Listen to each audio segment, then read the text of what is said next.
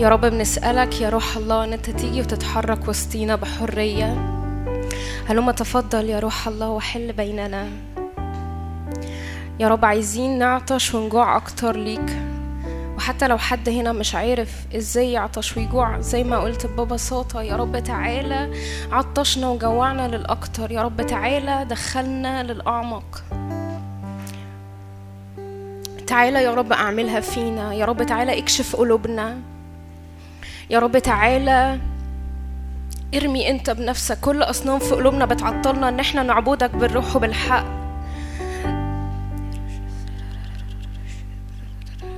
تعالوا نغير تعالوا نعطش ونجوع تعالوا حاسه عايزة آه، كأنه أنهض كل حد فينا أو كأنه أزق كل حد فينا تعالوا نعطش. في في مجد أعظم في مجد أكتر. أنا شخصيا مش عارفة إيه اللي ممكن يحصل بس أنا عطشانة إنه عشان اللي ربنا بيشاور عليه للأكتر اللي ربنا بيشاور عليه. يا رب تعالى عطشنا وجوعنا ليك. يا رب تعالى علمنا يا رب نعبدك بالروح وبالحق. تعالى يا رب علمنا عيوننا تبقى مرفوعة يا رب عليك. وما تقعش في ولا لحظة. تبقى عيوننا مرفوعة على يسوع. نبقى مدركين مين هو إلهنا مين هو ملكنا طول الوقت. نبقى بنتحرك من فوق مش بنتحرك من تحت نبقى بنتحرك وإحنا جنب يسوع.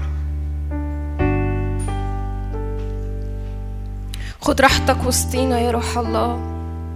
تعالى خد راحتك. يا رب تعالى دخلنا لعمق قلبك. دخلنا لقدس الأقداس. يا رب ما ما نكتفيش ونحس إن إحنا تمام أول لما ندخل يا رب للقدس. إحنا عايزين يا رب لقدس الأقداس عايزين إلى ما وراء الحجال. وجها لوجه. يا رب وجها لوجه.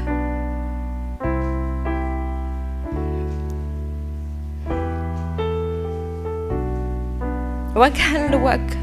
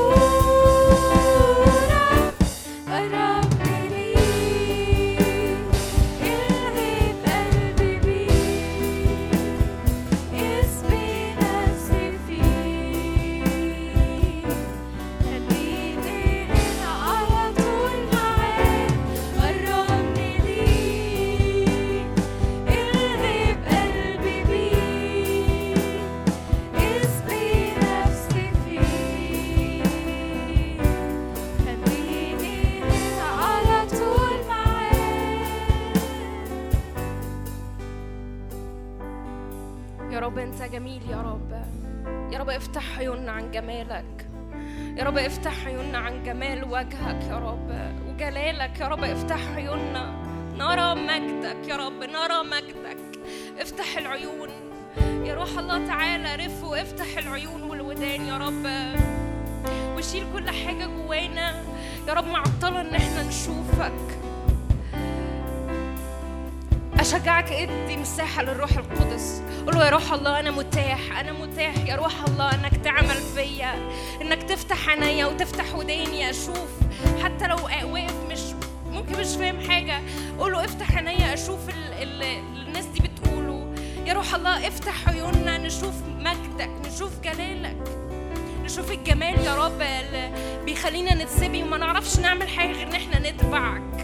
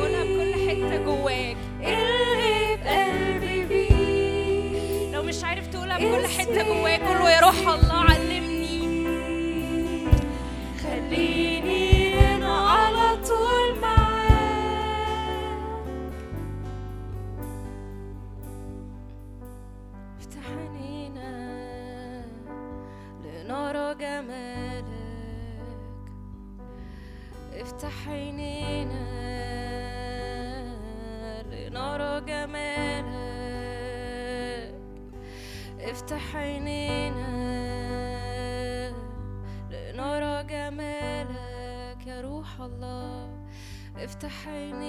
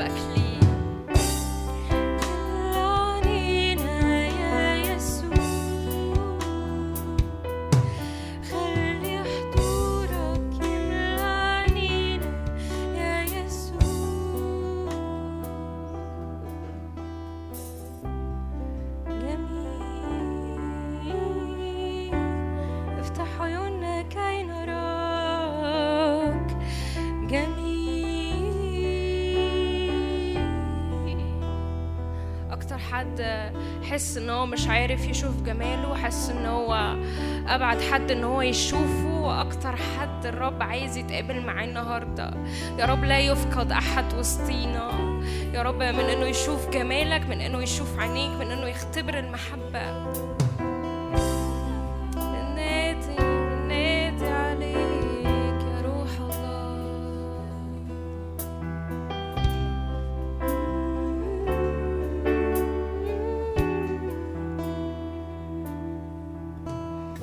تستناش ترنيمة ما تستناش ما تستناش تعمل حاجة.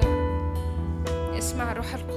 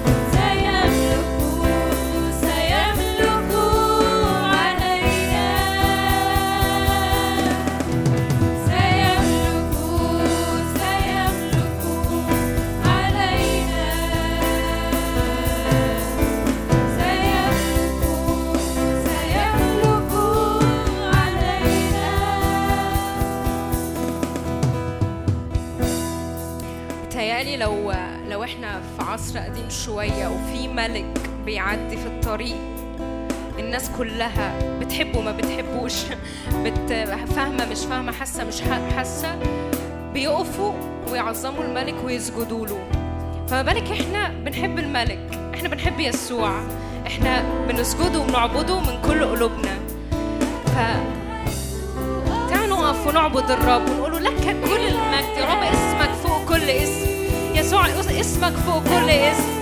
لك كل المجد والسلطان يا رب في حياتنا. لك السلطان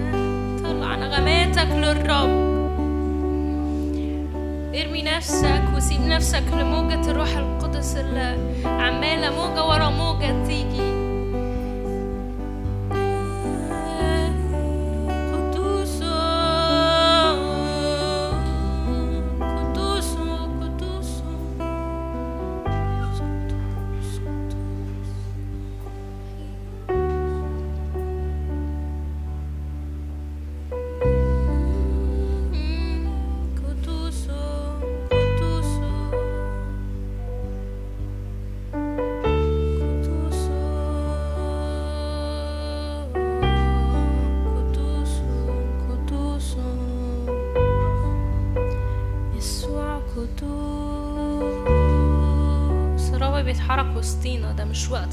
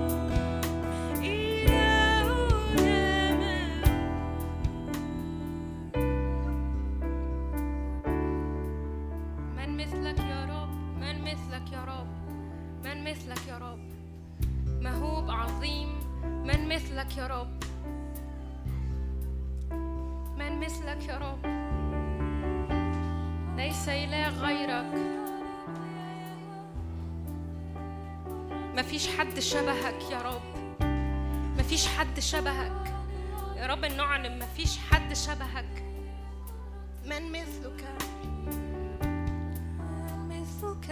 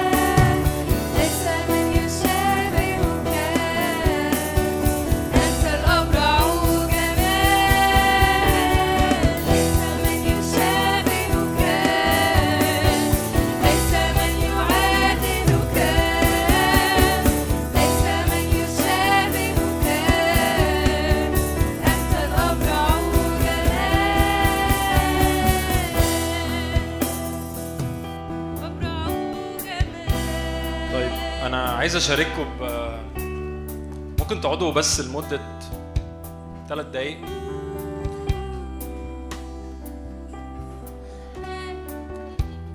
جوايا حاجة أنا كنت من أسبوعين كده مسافر بره البلد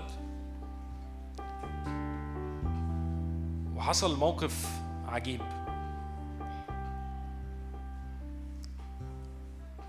إحنا كنا في لو حد يسمع عن 100 ساعة صلاة وتسبيح في بلد في كردستان. الغريبة في الوقت ده ان إحنا ال 100 ساعة دول هم معمولين في مكان تحت الأرض بيزمنت تحت الأرض. بس صوت التسبيح والعبادة هو خارج بره. وإحنا قاعدين بنسبح ربنا وشفتات لو حد راح شفتات زي كده بتستمر شفت بيسلم شفت و... واللي حصل بسبب الموسيقى دي ناس معدية في الشارع قررت تنزل والناس دي من خلفية أخرى. فأنا شايفهم نازلين على السلم وكان واحد صاحبي واقف جنبي متوقعين هيبصوا شوية وهياخدوا بعضهم ويمشوا. الغريبة إن هم فضلوا واقفين. فأنا مش عارف أقول لهم إيه المفروض أروح أكلمهم عن ربنا ولا أعمل إيه مش عارف. وكل الانطباع اللي جه جوايا إني أنا عايز أرحب بيهم يدخلوا يقعدوا في المكان ماليش دعوة إيه اللي يحصل. مفيش دور أنا هعمله. لكن كل الانطباع اللي جه جوايا إن روح القدس محتاج يعمل معاهم حاجة الأول قبل ما إحنا نكون بنتحرك ونعمل حاجة. واللي حصل إن الناس دي نزلت قعدت ما كملتش يمكن ربع ساعة. وفجأة جه انطباع جوايا إني أروح أقول لبنت كانت من بلد تانية يعني إني ممكن تروحي تصلي معاهم؟ وأنا حاسس يا رب طب أنا ما اروحش أصلي معاهم ليه؟ فما سمعتش أي حاجة غير إني أنا بقول لك روح صلي خلي البنت دي تيجي تصلي معاهم. أنا هقول لكم أنا ليه بحكي لكم القصة دي لإني البنت دي يمكن تكون ما تعرفش ربنا من زمان قوي يمكن عارفة ربنا بقالها سنة سنتين ويمكن علاقتها بربنا بالمفهوم البشري أو بالمفهوم اللي إحنا عارفينه دي بقالها سنتين أو يمكن ما تعرفش يعني أكيد مش هي اللي هتكلمهم عن ربنا أكيد أنا اللي هكلمهم عن ربنا. بعدين اكتشفت إني رحت قلت البنت ممكن بس تيجي تصلي معاهم بعدين هي حست أصلي معاهم أقول لهم إيه وأنا اللي هصلي معاهم. معلش يعني أنا مش عارف برضه بس معلش صلي معاهم. واللي حصل كالآتي البنت واقفة كده والبنت التانية واقفة كده هما كانوا بنتين واحدة فضلت قاعدة في الكرسي والتانية جت تتصلى معاها. فواقفة بزاوية وحطت إيديها على كتفها وإحنا واقفين بعيد يعني شايفين الشفت شغال وحطت إيديها على كتفها وابتدت تصلي معاها. وفجأة البنت دي انهارت من العياط. فهي اتخضت البنت اللي بتصلي. فوقفت وقالت له في حاجة؟ قالت لها اهو واقف قدامي اهو. يسوع واقف قدامي. أنا لقينا البنت إحنا كل ده ما نعرفش لقيناها بتصوت فجت تجري الحق الحق ده بتقول إن هي شافت يسوع. أنا بصلي معاها صلاة بسيطة جدا. والفكرة إن مش بس شافت يسوع يسوع كان حاطط إيده على كتفها والبنت عمالة تقول أنا كنت بحلم بعيسى أنا كنت بحلم بيسوع. وأنا مش متخيلة جماله ده. واللي حصل إن هي وهي بتصلي معاها شافته فيزيكلي يعني شافته وحاطط إيده على كتفها وباصص لها. أنا ليه بحكي القصة دي؟ لأني شكل بنت ممكن تكون بقالها سنتين أو سنة عارفة ربنا بس اتحركت ببساطة وصلت مع البنت التانية. يسوع اتقابل مع إحنا إحنا كلنا موجودين في نفس القاعة ما شفناش يسوع. مش بقول حاجة أكيد في البعض مننا يمكن عينيه مفتوحة بيشوف بس قصدي اني ربنا كأنه بيتلكك في الوقت ده وفي الزمن ده. إن شكل العبادة والتسبيح يكونوا هو المفتاح. لو حد يعرف 100 ساعة صلاة وتسبيح هو هو تسبيح وعبادة مش حاجة بتحصل تاني مفيش وعظة. مفيش أي حاجة بتحصل غير إني تسبيح وعبادة. يمكن بيبقى في صلاة أوقات بس قصدي إن الناس دي تكون معدية في الشارع تسمع صوت تسبيح.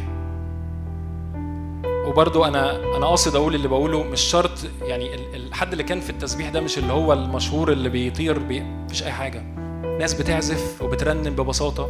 في حاجة حصلت روح القدس اشتغل. الناس اللي معدية راحت فجأة نزلت وفجأة حد ببساطة بيصلي معاهم صلاة بسيطة جدا شافت يسوع. شافته. حد. حد متخيل؟ وكل اللي جوايا إني بعد ما شفت ده أنا اتثبت أنا وكان معايا واحد صاحبي. حسن إحنا هو إحنا مش شايفينه ليه؟ مش مش مش شايفينه متضايقين بس كل الانطباع اللي جاي جوايا إن ربنا قال لي أنا طول الوقت متشاف بس أنتوا كأنكم حاطين عينيكم على حاجات تانية. كأن حاطين عينيكم حتى على شكل التسبيح كأن حاطين عينيكم على شكل الوعظة كأن وكأن الانطباع اللي جوايا هو ربنا بيتلكك فعلا يا جماعة إني لما تسمع صوت بسيط جدا جدا بيقول لك اتحرك ناحية حد حتى لو أنت شايف إني هقول له إيه مالكش دعوة. الزمن ده أنا حاسس إن هو زمن ما فيهوش وقت أقعد ألعب في شعري وداني وأصلي مش عارف أعمل إيه أصلا ما عنديش حاجة أقدمها له. مش شرط يبقى عندك حاجة بالمفهوم بتاعك البشري لكن مجرد إنك اتحركت ورحت ببساطة حرفيا حرفيا البنت دي لو سمع أنا بقول لها طب انت صليتي إيه؟ يعني أنا الفضول بقى هيموت يعني انت قلتي إيه؟ فإيه اللي حصل؟ قالت لي ولا قلت حاجة. أنا لسه بقول يعني بصلي معاها صلاة بسيطة بقول لها ربنا يعني بحكي معاها حاجات اللي هي بدائية جدا. وفجأة البنت انهارت وصوتت إن يسوع ملموس قدامها.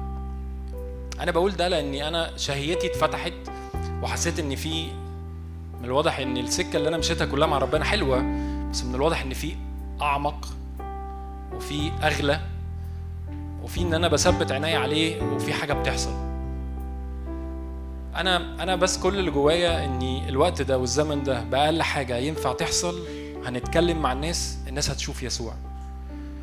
إن بأبسط حاجات يمكن تكون في الكلية يمكن أكون في الشغل يمكن أكون ماشي في المواصلة لو ربنا قال لك قول للشخص ده حتى لو أنت شايف اني لازم أصلي له بقى صلاة خلاصية وأعرفه المسيح هو ابن مش مش دورك. اعمل اللي ربنا بيقول لك عليه.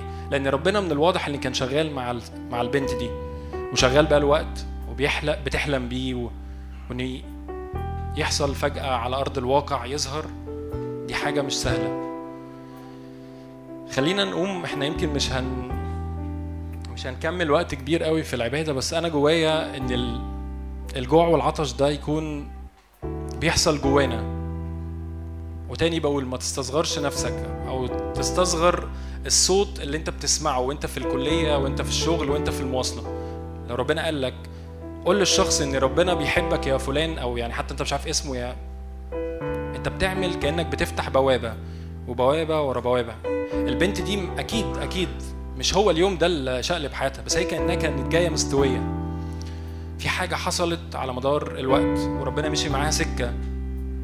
وهم في بلد مش ال... مش ال... مش السهل اني إن حد يتكلم مع حد. ومش سهل إن هي تعمل خطوة مجنونة وتنزل. بتقول أنا مش عارفة أنا بسألها وانت إيه اللي نزلك يعني أنا بالنسبة لي في حالة ذهول.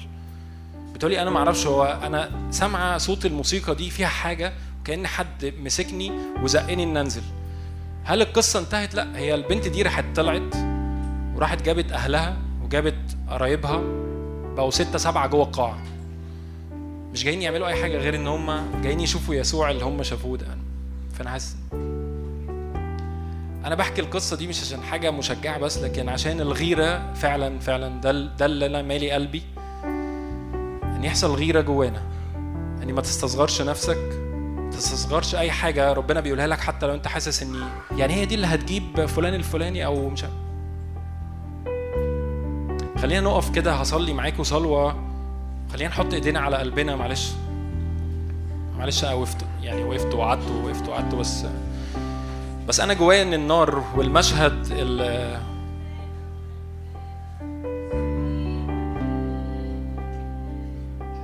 يا رب أنا بصلي لكل صغر نفس يا رب أو كل كل محاولات كنا الوقت اللي فات كأن في البعض مننا هنا بادر وحاول إن يتحرك حتى في أمور شكلها ليها علاقة بالكرازه ليها علاقة إن يتكلم عن عن ربنا. مش شرط بالشكل المباشر لكن لكن أنا كل مرة بميل وداني وبقول له يا رب أنت عايز تعمل إيه؟ صدقوني. وأنت نازل الصبح لو سألت ربنا يا رب أنت عايز تعمل إيه النهارده؟ صدقوني صدقوني هيتكلم وهيقول. يا رب تعالى يا رب لكل ماضي ولكل حاجة من ذكريات أو حاجات كانت كأننا في البعض مننا بادر وعمل وراح ناحية ناس وكأنه اترفض أو اتقال له كلمة. يا رب أنا بصلي إني كل خوف وقلق من الحتة دي يا رب أنا بصلي نعمة وجرأة باسم يسوع. بصلي يا رب إني نار الروح القدس الآن تشعل قلوبنا الآن باسم يسوع. بصلي يا رب إن ده معروض لينا كلنا يا رب. يا رب افتح قلوبنا يا رب افتح قلوبنا أكتر على كل ما هو يا رب أسرار وإعلانات يا رب لقلبك في الزمن ده يا رب باسم يسوع. مش عايشين في الدنيا وخلاص وبنشتغل وبناكل وبنشرب لكن يا رب نتمم مقاصدك يا رب نتمم ملكوتك يا رب. تعالى يا رب حرك رياح روحك علينا يا رب.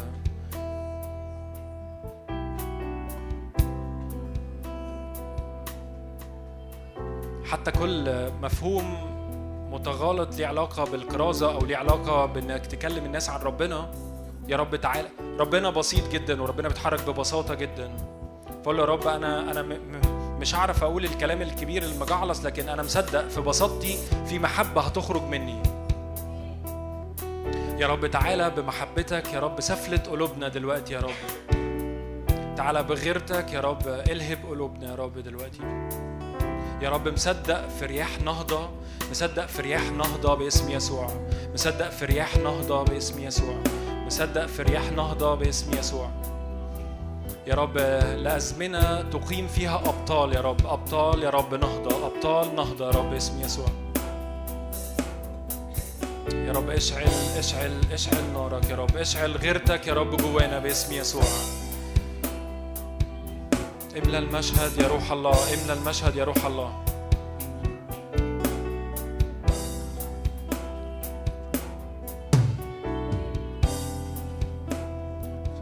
يا رب أنا مصدق يا رب ان الزمن اللي جاي يا رب ببساطه قلوب يا رب بتتحرك هنا يا رب في ناس هتخلص يا رب في الشارع مصدق يا رب ان ببساطه يا رب ومحبه تخرج مننا للناس اللي حوالينا يا رب في ناس هتشوفك بوجه مكشوف يا رب مصدق يا رب في الزمن ده يا رب اني إن كلمات العلم يا رب هتكون يا رب إن الرب هيحط على لسانك كلمات يا رب كلمات على ناس على على حياة ناس على مشاكل في حياة ناس وكأن هي دي المفتاح اللي هتدخل بيه.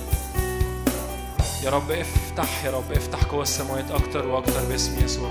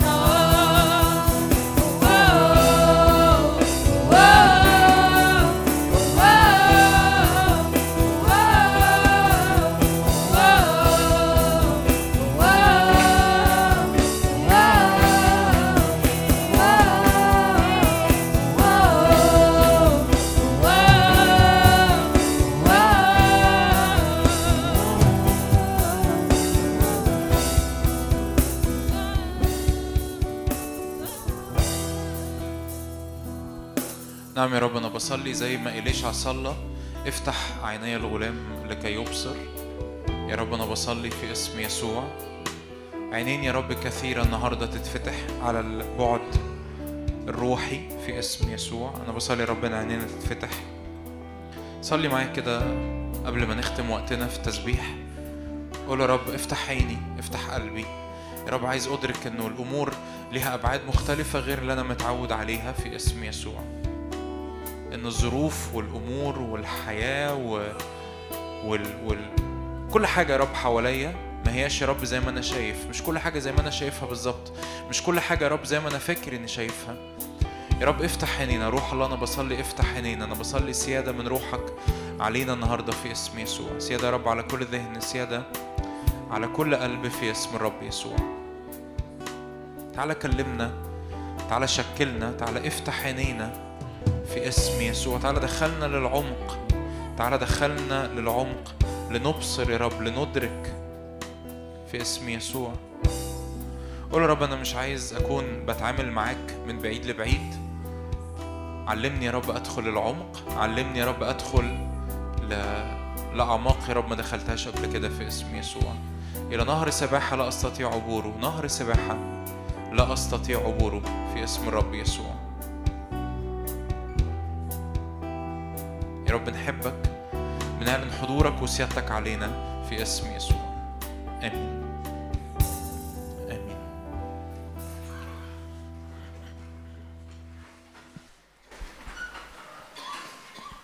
مساء الخير. مساء الخير. مساء الخير. يا سلام. لازم أقول ثلاث مرات يعني عشان تردوا عليا.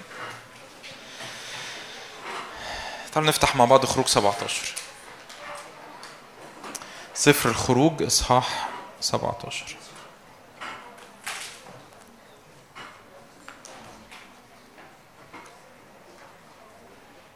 إيماني ان ر- إن ربنا النهارده عايز يفتح عينينا على طريقة حياة مختلفة. ربنا عايز يفتح عينينا على طريقة حياة مختلفة مش معتمدة على اللي انت بس بتشوفه وبتحسه بال... بالحواس الطبيعية بتاعتك. هستفيد أكتر لكن الحياة وال... والأمور المحيطة بينا ما هياش بس الأمور بحسب اللي انت بت... بتشوفه أو بتتعامل معاه بالحواس الجسدية. الحواس الجسدية بتاعتنا اللي هي النظر والسمع واللمس والتذوق والشم بتتعامل مع الأمور المادية بتتعامل مع الأمور اللي إحنا بنحسه واللي إحنا بنشوفه. لكن الحقيقة في بعد تاني خالص ربنا عايز يفتح عينينا عليه و... ويعودنا إن إحنا نتعامل مع البعد التاني ده لأنه البعد التاني حقيقي أكتر من البعد ال- المادي اللي إحنا متعودين عليه. فربنا عايز يفتح عينينا. قول رب افتح عيني النهارده. افتح عيني يا رب النهارده. افتح عيني افتح قلبي علمني اني ادرك انه الأمور ما هياش بس زي ما أنا متعود عليها. إحنا بنتولد في العالم بحواس جسدية وده الطبيعي آه، لكن بنتعود انه بندي الأولوية فقط للحواس الجسدية للحواس للأمور المادية اللي حوالينا ومشاعرنا وظروفنا وأفكارنا واللي إحنا متعودين عليه وهو ده اللي بنتعود عليه وهو ده اللي بنفضل نكون شايفينه طول الوقت قدام عينينا. ورب بيقول لنا إنه في في حاجة تانية خالص في واقع تاني في قصة تانية خالص أنا عايز أفتح عينك عليها لأن هو ده ال ال الواقع الحقيقي إنجاز التعبير. خروج 17 أول عدد 8 قصة مشهورة ولو مش مشهورة أديك هت هتعرفها أهو. خروج 17 عدد 8 واتى عماليق وحارب إسرائيل في رفيديم قال موسى ليشوع انتخب لنا رجالا واخرج حارب عماليق ففي شعب إسرائيل خارج من أرض مصر بيتحرك من أرض اسمها رف- رفيديم بيقابل شعب تاني أو أو مملكة تانية المملكة دي اسمها عماليق أعداء شعب الله عايزين يعملوا معاهم حرب عايزين ينتصروا عليهم عايزين يموتوهم عايزين يقضوا عليهم. فالرب. فموسى قال ليشوع كده انتخب لنا رجالا اختار لنفسك جيش رجالة واخرج حارب عماليق وغدا أقف أنا على رأس التلة وعصى الله في يدي افتح الموبايل على ال... ال- البايبل الكتاب المقدس على الم- على الموبايل علشان تتابع معايا. وغدا أقف أنا على رأس التلة موسى بيقول أنا هقف على رأس الجبل وعصى الله في يدي. ففعل يشوع كما قال له موسى ليحارب عماليق. أما موسى وهارون وحور فصعدوا على رأس التلة وكان إذا رفع موسى يده أن إسرائيل يغلب وإذا خفض يده أن عماليق يغلب فلما صارت يد موسى ثقيلتين أخذ حجرا وضعاه تحته فجلس عليه ودعم هارون وحور يديه الواحد من هنا والآخر من هناك فكانت يداه ثابتتين إلى غروب الشمس هزم يشوع عماليق وقومه بحد السيف. قصة غريبة جدا. قصة إحنا متعودين عليها أو اللي سمعها قبل كده أو اللي عارفها بالرغم إن إحنا عارفينها لكن هي قصة غريبة جدا. قصة عجيبة قوي شعب جيشين بيحاربوا بعض. جيش اسمه شعب الرب أو شعب إسرائيل أو ايا كان وجيش تاني اسمه إيه؟ اسمه إيه الجيش التاني ده؟ عماليق. فموسى لأنه مش راجل حرب يشوع رجل حرب قال له قال نادى يشوع قال له كده انتخب لنا رجالا واخرج حارب مين؟ عماليق. يعني شوف عد لنفسك شوية رجالة جيش يحاربوا وروح حاربوا الجيش التاني ده اللي اسمه جيش عماليق وعمل إيه موسى قال أنا أصعد على رأس التله أنا هطلع فوق جبل كده جبل صغير شايف ال- الحرب من من فوق وعصى الله في يدي. إيه عصى الله في يدي ده؟ عصى الله في يدي ده ده رمز السلطان ده ده العصاية اللي موسى مدها على البحر فالبحر اتشق نصين. فموسى طلع فوق الجبل وعصى الله في يده ويقول لك كده قصة غريبة قوي إنه إذا رفع موسى يده أن إسرائيل إيه؟ يغلب. موسى يرفع ايده موسى واقف فوق التله بيرفع. هو موسى موسى موسى بيحارب؟ بيحاربش ما بيعملش حاجة. مين اللي بيحارب تحت؟ يشوع والرجالة. فيشوع تحت هو هو والرجال بتوعه رجال الحرب بيحاربوا. ماسكين السيوف ماسكين الرماح. حرب بقى زي بتاعت الأفلام كده اللي هي ال- الحروب بتاعت زمان وتراب ودم وناس بتموت وبتاع. فيشوع تحت هو اللي بيحارب. موسى مش بيحارب. موسى مش ماسك سيف مش ماسك أسلحة ما, ما بيحدفش طوب مثلا من فوق التلة ما بيعملش حاجة. قاعد فوق التلة يقول لك موسى يرفع إيده شعب إسرائيل إيه؟ يغلب. ولو موسى نزل إيده عماليق إيه؟ يغلب. فكان معاه في فوق التلة حور وهارون. قالوا إيه ده؟ فبيتفرجوا كده على المعركة. يقول كل ما موسى يرفع إيده يلاقي إن الجيش بتاع شعب الرب بيتقدم. يلاقي إن موسى لما بيتعب بينزل إيده. فإيه ده, ده, ده من الواضح إن إحنا بنتهزم. فقال لك طب إحنا إيه؟ إحنا جات لنا فكرة. هنعمل إيه؟ واحد يمسك إيد موسى من هنا والتاني يمسك إيد موسى الناحية التانية. يقولوا كده دعموا إيده. أخذ حجر وضعاه تحته جابوا له حجر فقعد تحتيه فجلس عليه دعم هارون وحور يديه الواحد من هنا والآخر من هناك فكانت يداه ثابتتان إلى غروب الشمس فهزم هزم يشوع عماليق وقومه بحد السيف. دي مش قصة مدارس أحد. يعني برغم إن هي تبان إن هي قصة يعني آه قصة مدارس يعني بتتفرج عليها في في الكتاب العظيم ولا الكتاب المقدس العظيم ولا حاجة كده اللي هو إيه حاجة كده خيالية. بس دي بس دي قصة حقيقية. دي قصة حقيقية. يعني في ناس بي بيحاربوا بعض بيضربوا بعض بي- بسيوف بقى و حرب بجد. وفي واحد تاني ما بيحاربش ما- مش ماسك سلاح ما بيعملش حاجة إنجاز التعبير تبان ذات قيمة في الحرب دي لكن ياخدوا بالهم يكتشفوا ان إن وجود الشخص ده في المكان ده وهو رافع إيده بيعمل حاجة مختلفة ليه نتيجة؟ ولو ايده نزلت ففي نتيجة تانية. ده اللي أنا عايز اتكلم معاك عنه النهارده. ده اللي ربنا عايز يك- يكلمنا عنه النهارده.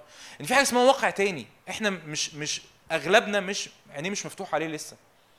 انت بتعيش حياتك وبتعيش الأمور الارضية وبتعيش ظروفك وبتعيش التحديات الاقتصادية وكل ده. انت انت انت شايف بس الأمور اللي قدام عينك. يعني أنت بتقول لي أنا شاب عندي 18 سنة ولا أنا بنت عندي 20 سنة ب ب بروح الجامعة بشتغل ب ب ب- بقبض مرتب لو أنا بشتغل باخد مصروف. ايا كان حياتي شكلها عامل إزاي الدولار سعره كذا الحياة شكلها عامل كذا الجواز شكله كذا الولاد شكلهم كذا البنات شكلهم كذا العربيات بقت بكذا الموبايلات بقت بكذا. هي دي الحياة وهو ده اللي أنت شايفه. ولأن هو ده الحاجة الوحيدة اللي أنت شايفها. لو هي دي الحاجة الوحيدة اللي انت مدركها فبتاخد قرارات على أساس الأمور اللي انت مدركها. صح ولا إيه؟ يعني لو موسى مش مدرك البعد ده لو موسى مش مدرك إن في بعد تاني بعد اسمه البعد الروحي ومش مدرك إنه إنه إنه البعد ده خطير ومهم وحاسم أنا بس عايز عايزك تصدقني بجد أنا أفتح كذا قصة من النوع ده في الأول. دي مش قصة دي مش قصة خيالية. دي مش قصة خيالية. دي قصة حقيقية. دي قصة بجد. ده ده مش قصة كده أسطورية قصة كده ربنا بيحاول يقول لنا إيه يعلمنا عن قوة الصلاة فقال لنا يعمل لنا قوة ك- يعني آه، قصة آه، تمثيلية أو قصة رمزية علشان عشان واحد يوعظ منها وعظة ويعلمنا عن قوة الصلاة أو قوة الإيمان لكنها قصة مش دي قصة حقيقية. لو موسى أنتوا متخ- متخيلين؟ لو موسى مش مدرك البعد ده كان إيه أهم حاجة يعملها؟ فكر معايا كده يعمل إيه؟ ياخد السيف وينزل يحارب. وإحنا محتاجين دم كل راجل وسطينا ومحتاجين عرق كل راجل وسطينا ومحتاجين كل سيف وسطينا. أهم حاجة موسى يعملها ياخد السيف وينزل يحارب. ليه ما عملش كده؟ لأنه شايف إن في حاجة تانية مش بس مهمة زي الحرب ال- ال- ال- ال- ال- الفعلية المادية دي أهم. دي الحرب دي ال- الحاجة التانية اللي بتحصل فوق الجبل أهم وحاسمة أكتر من الحرب اللي تحت. لدرجة إنه ما عندوش أي مشكلة إنه ياخد يطلع هو فوق الجبل وياخد كمان اتنين رجالة معاه فوق الجبل وهو والرجال اللي معاه يميزوا إنه إنه إنه للدرجة دي يا موسى رفعت إيدك مهمة، للدرجة دي يا موسى في حاجة حوالينا اسمها البعد الروحي، ده الرب عايز يفتح عينينا عليه. في حاجة اسمها واقع تاني. الأمور ده الجملة دي ده اللي مشغول بيه. ربنا عايز يفتح لنا إن في واقع تاني. الأمور آه، آه، ننضج. حياتنا المسيحية لازم بتنضج لإدراك إنه الأمور ما هياش ال ال أنا بحضر اجتماع أنا شايف ال المنبر المسبحين المرنمين الخادم الناس اللي قاعدة على كراسي هو ده اللي أنا شايفه. أطلع من الاجتماع شايف الظروف العربيات الزحمة الفلوس الدولار ال- الاقتصاد هو ده اللي أنا شايفه. ولأن هو ده اللي أنا شايفه هو ده ال- ال- البعد اللي مالي عيني هو هي دي الرؤية اللي مالية عيني فهو فأنا لما باخد باجي آخد قرارات باخدها على أساس إيه؟ اللي أنا شايفه. لما باجي اخد قرارات مصيرية قرارات مهمة أنا باخدها على أساس إيه؟ الحاجة اللي أنا بدلها يا ريت يعني نص ساعة تحكوا هنا يعني. آه، في في حاجة مهمة حاجة ليها قيمة فأنا باخد على اساسها القرارات. لو الحاجة دي مش مش مديها قيمة قوي مش مش هحطها في الاعتبار صح ولا لأ؟ موسى هنا حط حاجة وزنها ضخم ولأنه شايفها ضخمة فقادت قراراته بإنه بص يا يشوع الحرب ال- ال- الفيزيكال المادية مهمة مهمة. خذ رجال واذهب حارب عماليق. لكن يا يشوع وجودي فوق الجبل مش بس مهم لكن أنا شايفه كمان أهم من إن أنا فإنجاز التعبير يعني يشوع في اللحظة نفترض يعني إن يشوع كان منتصر والحرب ماشية كويس وموسى لسه بصحته ورافع إيده. بعدها بشوية هو يشوع تحت موسى فوق الجبل فيشوع مش شايف موسى. فبعدها بلحظات موسى نزل إيده من التعب فيشوع ابتدى يتهزم. فيشوع ممكن يبص حواليه كده يتلفت حواليه يقول يعني هو هو هو موسى ده يعني يعني يعني سايبنا لوحدنا بنعمل إيه؟ ما يجي يعني هو موسى ده مش راجل زي الرجالة مش راجل زي بقية الرجالة. ما يجي يهز طوله كده وي وي ويمسك سيفه ويفرجنا. مش قتل المصري لما كان في شعب في, أرض مصر؟ ما يجي كده يمسك السيف وينزل وي وي ويتصرف شوية. فاهمين أقصد إيه؟ ليه؟ لأن لأن يشوع في وسط المعركة وده كتير بيحصل لنا إن في وسط الحياة اليومية في الحياة العملية في الظروف في المحكات ال- المشهد المادي هو اللي مالي عيني. أنا مش شايف غيره. هو ده اللي مالي عيني هو ده اللي لخمني هو ده اللي محسسني أنا دلوقتي مزنوق في الفلوس. فأنا دلوقتي مزنوق في الفلوس فما تجيش تحكي لي عن ربنا. أنا دلوقتي النهارده مزنوق في الفلوس. أنا النهارده بعدي بتحدي في علاقاتي. فما تجيش تقول لي واقع تاني وسبح و... وارفع الرب وحب الرب. لا لا أنا دلوقتي أنا دلوقتي عندي مشكلة. فما تكلمنيش عن واقع تاني. فاهمين أقصد إيه؟ بس بس الرب عايز يفتح عينينا إن الواقع التاني ده حقيقي وأهم واستثمارك فيه أهم من الحرب اللي شكلها مادية تحت وانت ماسك السيف عمال تخبط في عماليق وعماليق يخبط فيك. ولو عينك ما اتفتحتش على البعد ده فانت بتعبد إيه؟ يعني بتعبد بتعبد, بتعبد مين؟ بتعبد بتعبد إله انت مش شايفه وانت مش مقتنع إنه حقيقي وبتمشي في الحياة بتخبط في الحياة والحياة بتخبط فيك. الرب يقول لك أنا عايز أفتح عينيك عشان تدرك ان إن أنا حقيقي الرب حقيقي. وفي بعد حقيقي تاني اسمه البعد الروحي. البعد الروحي ده لما عينيك تتفتح عليه قراراتك اختياراتك هتبقى مختلفة. ليه؟ لأن هيدخل فيها عامل هيدخل فيها شخص. الشخص ده بالرغم إنه مش متشاف بالعينين المادية لكن الشخص ده مؤثر جدا في الأحداث. فاهمين أقصد إيه؟ فاهمين أقصد إيه؟ الشخص ده عنده أخبار عنده رؤية عنده قرارات عنده وعود. لو حطيتها في الاعتبار هتلاقي إن ال- ال- المعادلة اللي تحت الجبل اللي بحسب يعني بالصورة بتاعت الحرب ويشوع اللي تحت الجبل المعادلة اللي تحت الجبل بتتغير. ليه؟ لأنك أدركت إنه هو عنده رأي في في حياتك. الحياة أنت مش ماشيها بدراعك وبقوتك وبقدرتك وباعتمادك على نفسك واسعى يا عبد وأنا أسعى معاك. لا الحياة مش كده. الحياة هو إدراك إن في إله الإله ده موجود حقيقي. وكل حاجة حوالينا أنا في الاجتماع اللي فات أوله كده اتكلمت شوية عن عن حد فاكر الإيمان والفلسفة والنفسنه حد فاكر الكلام ده اللي كان موجود. كل حاجة حوالينا في العالم المادي بتحاول تنسينا حقيقة وجود الرب.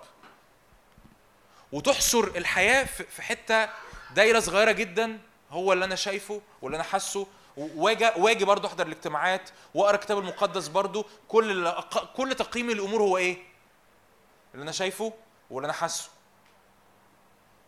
لما أجي أخد قرارات مهمة في حياتي باخدها على أساس إيه؟ اللي أنا شايفه واللي أنا حاسه. وبنسى إن في في شخص تاني موجود. الشخص ده هو الرب وعنده وعود ليا وعنده إمكانيات ليا وعنده دعوة ليا. بس مين اللي يفتح عينه ويقول له يا رب يكونش كل ده أنا عمال أهلك أهلك في نفسي تحت الجبل مع عماليق وأنت بس مستنيني أطلع فوق الجبل أشوف الأمور بطريقة مختلفة وأتاري لو طلعت فوق الجبل وصدقت إن الرب موجود ألاقي إن الأمور بتحسم تحت أسهل. آمين؟ افتح معايا قصة تانية. ملوك التاني هفتح لك بس كذا قصة في الأول كده قبل ما أدخل في شوية نقط بسيطة.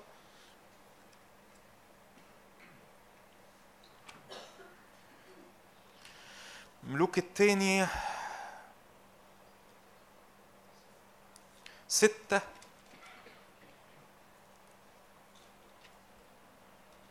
عدد. 14 ملك ملك برضو عدو لشعب إسرائيل عدو لشعب أفتح أفتح لك قصتين من العهد القديم وقصه من العهد الجديد.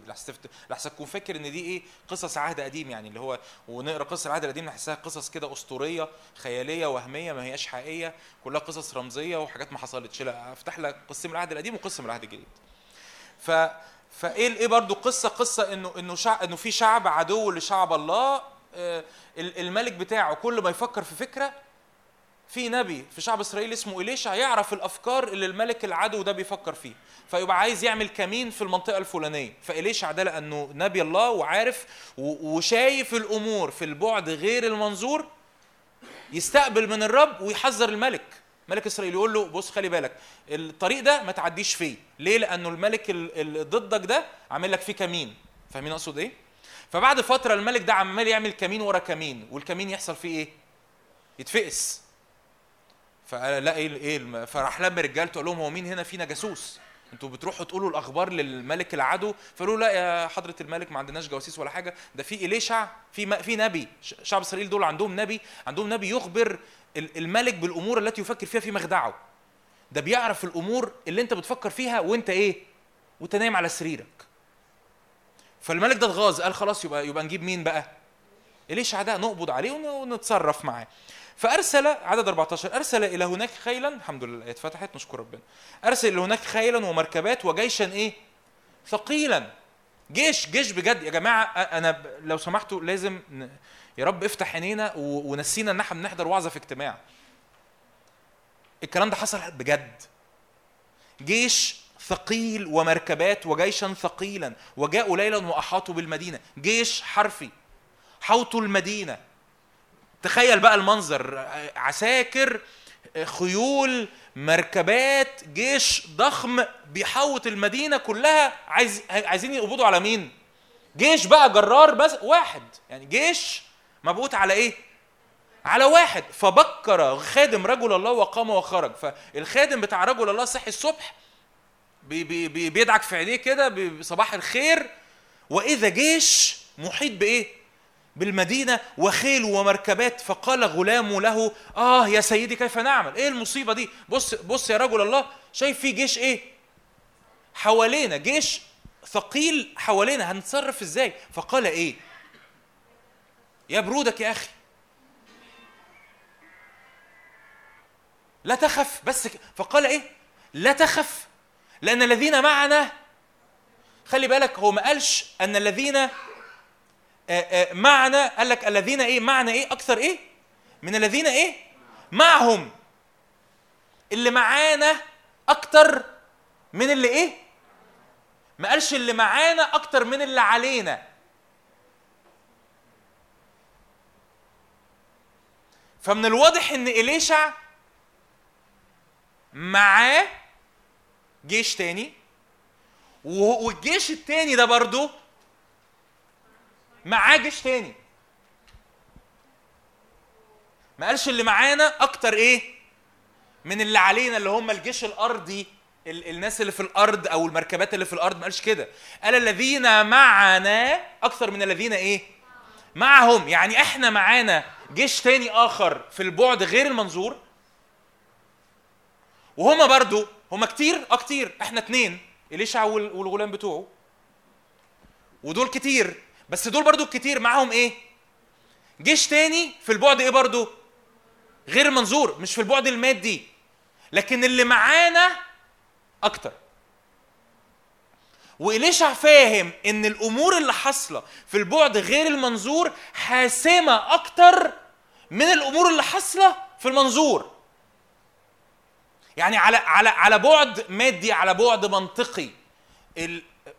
نفترض سيبك إن هم جيش ثقيل نفترض إن هم 100 راجل يعني نفترض إن هم 100 حصان ب 100 فارس. كفاية على الاثنين ولا مش كفاية؟ كفاية سيبك بقى من جيش ثقيل جيش ثقيل ما أعرفش كام ألف. من واضح إن هم كانوا كتير. نفترض إن هم 100 واحد. 100 واحد كفاية ولا مش كفاية؟ كفاية. إليشع ده مش رجل حرب ده نبي. كفاية جدا 100 واحد. بس من الواضح إن إليشع مدرك إنه القصة ما هياش بتتقاس بال... باللي أنا شايفه وده ده اللي ربنا عايز ينشن عليه النهارده. ال ال ال ال شبابنا وقراراتنا وحياتنا وأيامنا مش هينفع تنقاد مش هينفع تقاد باللي انت شايفه على مستوى الأرضي على المستوى المادي على مستوى الفلوس والأكل والشرب وبنحضر اجتماعات والشغل والبيت والجوازة والعلاقات وعندي حتى جوه الاجتماعات مشاكل في العلاقات واحتكاكات وخطايا ومش عارف الأمور الحياة مش كده. الحياة مش كده. العلاقة مع الرب مش كده. إحنا في إحنا بنعبد بنعبد إله خلق السماوات والإيه؟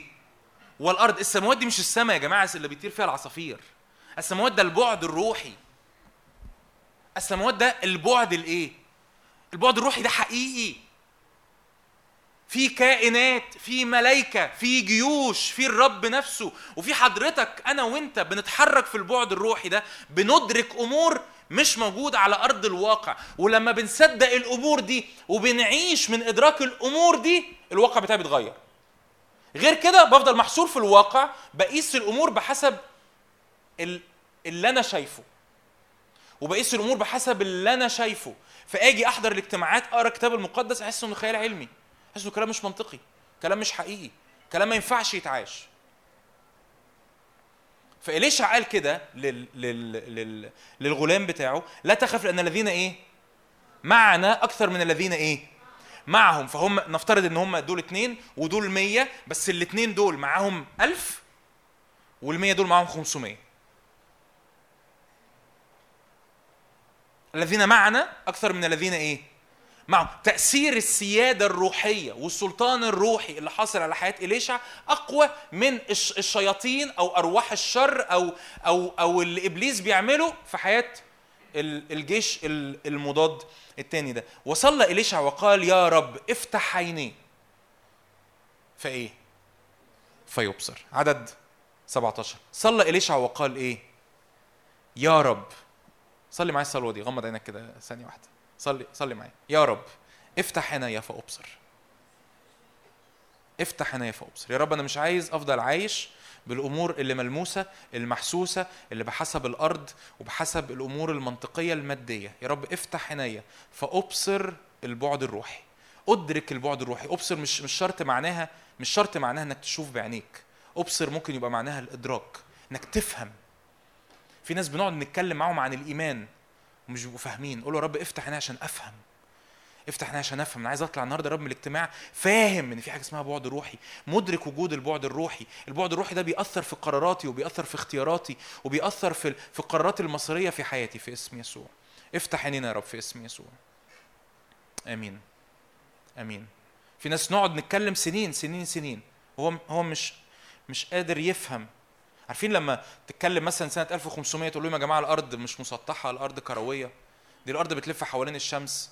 ده بالنسبة لهم مش حقيقي اللي عارف يعني. زمان كان البشر مقتنعين الأرض مسطحة وإن الشمس هي اللي بتلف حوالين الأرض. يعني قلة يعني.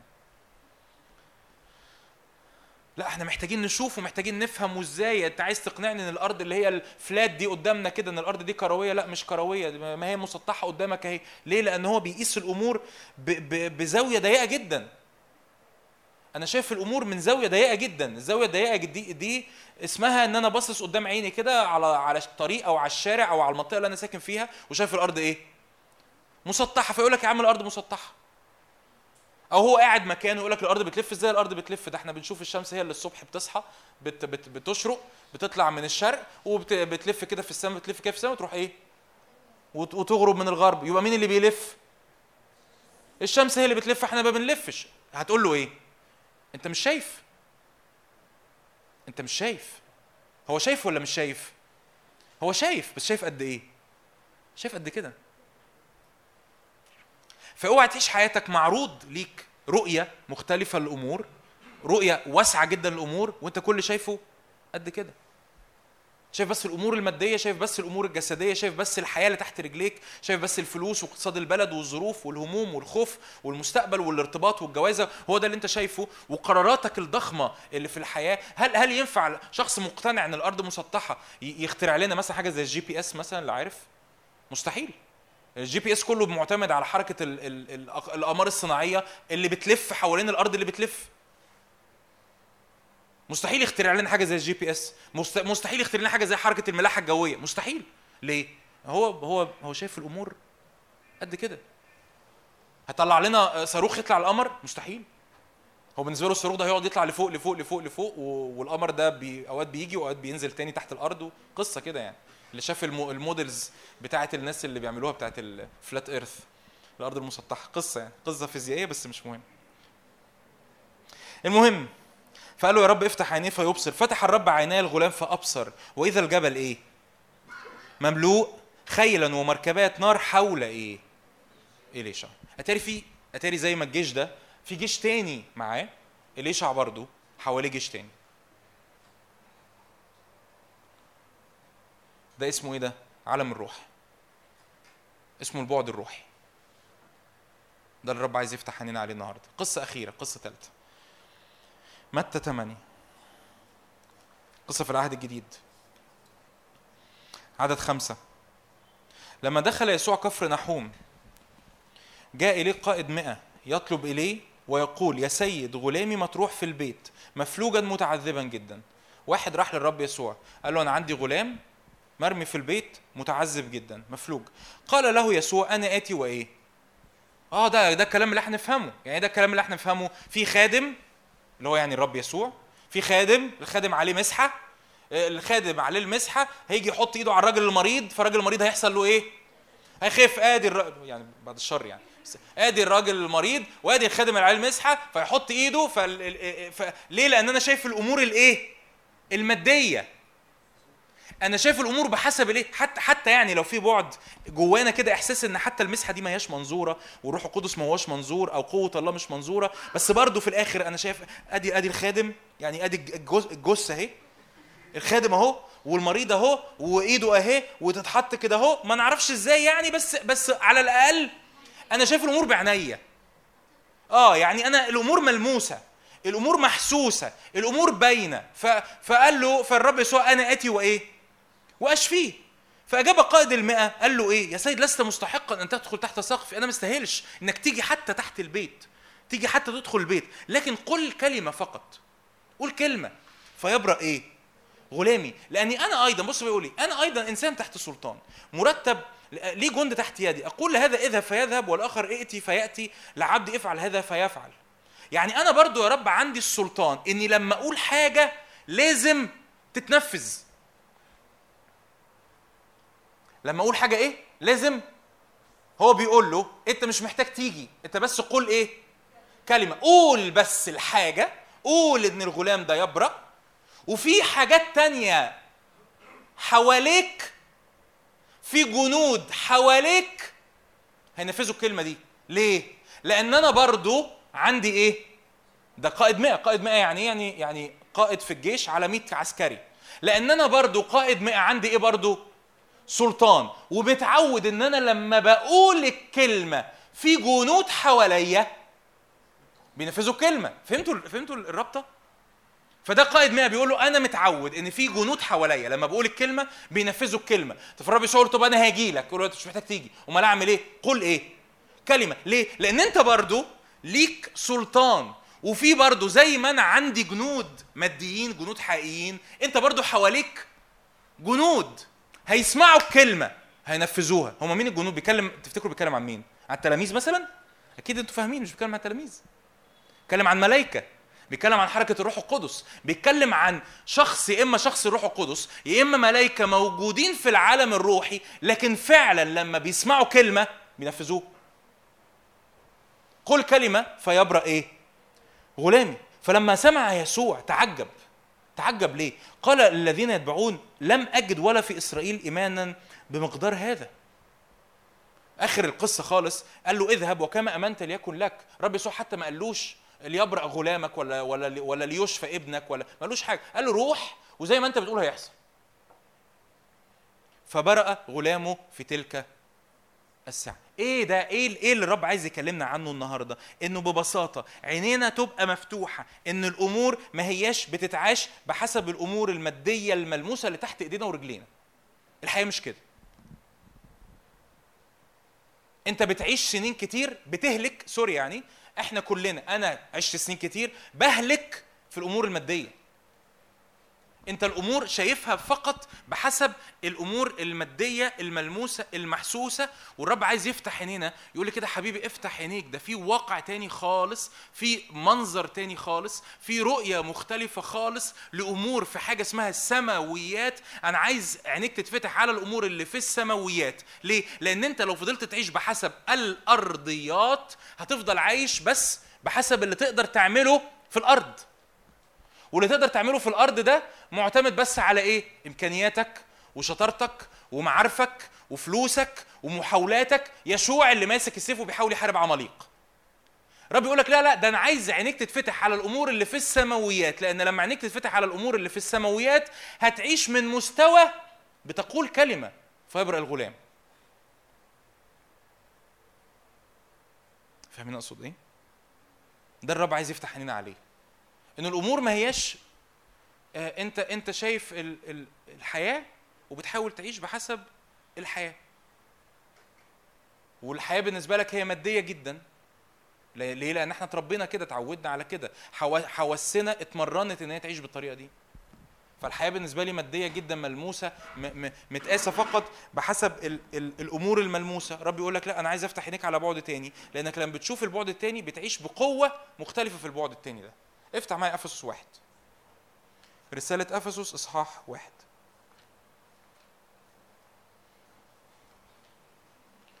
أول عدد ثلاثة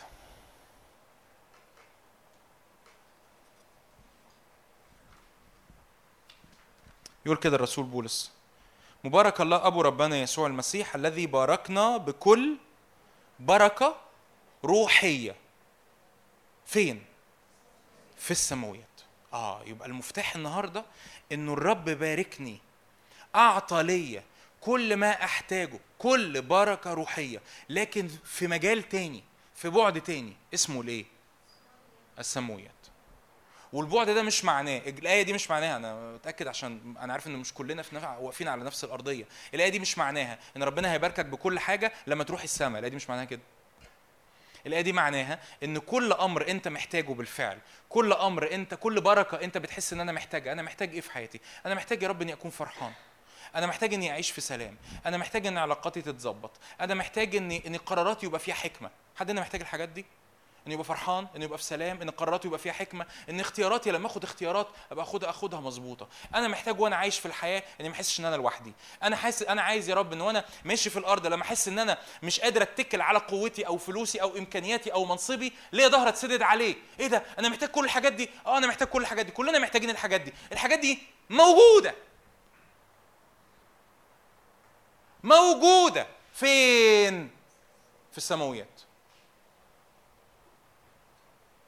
لا أنا أنا أنا أنا بسعى اسعى يا عبد وأنا اسعى معاك. أنا. أنا عايز أعيش أهلك في الأرض أفرك في الأرض أحاول آخد أحاول أمتلك أحاول أجيب. وإن شاء الله لو جه الخادم اللي عنده المسحة يجي كده يباركني كده وأحس إن أنا اطمنت ويصلي لي صلوة. والصلوة لازم تبقى صلوة نبوية كده كبيرة ضخمة علشان لما يصلي لي الصلوة خلي بالك إحنا أوقات بنتعامل حتى مع الصلاة كده.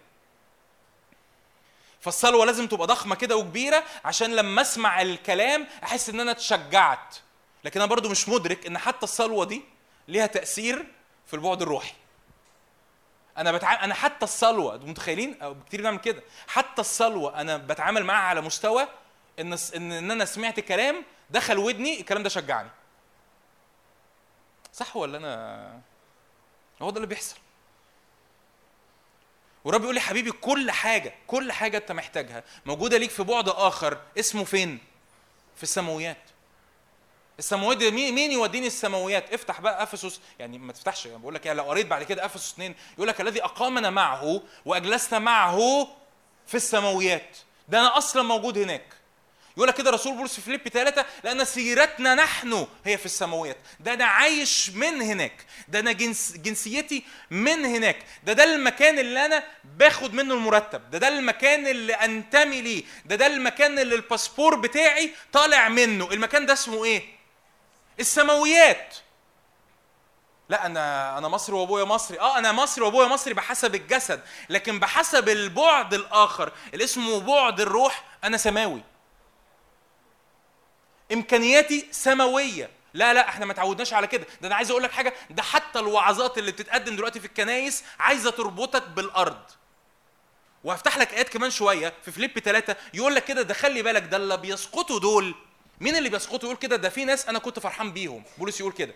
لكن أذكرهم الآن باكيا. الناس دول أنا ببكي عليهم. ليه؟ لأن دول يفتكرون في الأرضيات. يعني يفتكرون في الأرضيات. كل حاجة متمسكين بيها شايفينها مدركينها فاهمينها بحسب الدماغ هي الأمور الإيه؟ الأرضية. ونسيوا إن إحنا ننتمي لجنسية أخرى اسمها الجنسية السماوية. يا رب افتح عينينا. أنا عارف أنا عارف إن الكلام يبان بسيط بس مش بسيط. شوية متنظم بس لسه مش داخل. أنا شايف عينيكم لسه لسه ما اخترقش. يا رب افتح عينينا. افتح عينينا عشان ندرك إن وأنا عايش على الأرض أنا مش عايش بطولي. أنا مش عايش بإمكانياتي أنا مش مش عايش بحسب اللي متشاف أنا مش عايش بحسب اللي فاهمه. لما أجي آخد قرار لما لما مراتي ولا ولا عدي بظروف ولا حد من عيالي عيان إيه ال- الدكاترة بيقولوا إيه؟ آه، أنا بسمع اللي الدكاترة بيقولوه لكن أنا مش عايش بحسب اللي الدكاترة بيقولوه. كلمة الدكاترة بالنسبة لي ليست الكلمة الأخيرة.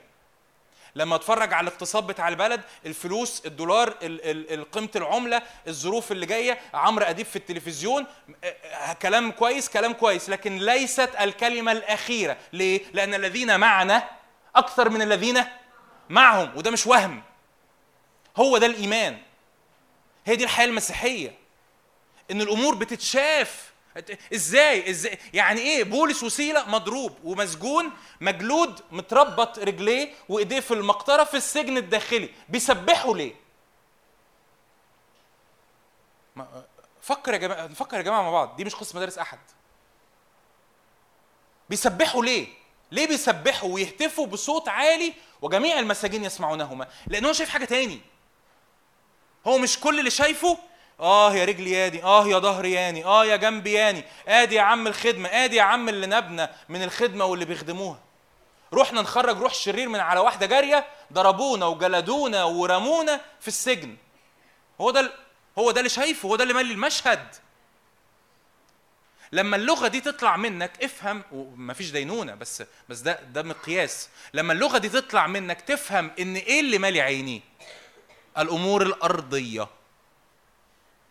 لما دي تبقى لغتك ده معناها إن كل اللي أنت شايفه هو الأمور الأرضية. ونسيت أو تناسيت أو العدو شوش على ذهنك ونساك. ونسانا. بسبب إيه؟ بسبب إن العدو طول الوقت عايز يسرق الحواس بتاعتنا طول الوقت. ال- كل ال social media اليوتيوب الفيسبوك كل ال ال ال الإعلانات الكلام كل حاجة بتحاول تسلب حواسك كلها بلا استثناء. ده الهدف. وحواسك اتسلبت علشان العالم المادي هو اللي يكون ماليها وما تميزش. وما تميزش خالص أن الذين معنا أكثر من الذين علي... علينا أكثر من الذين معهم.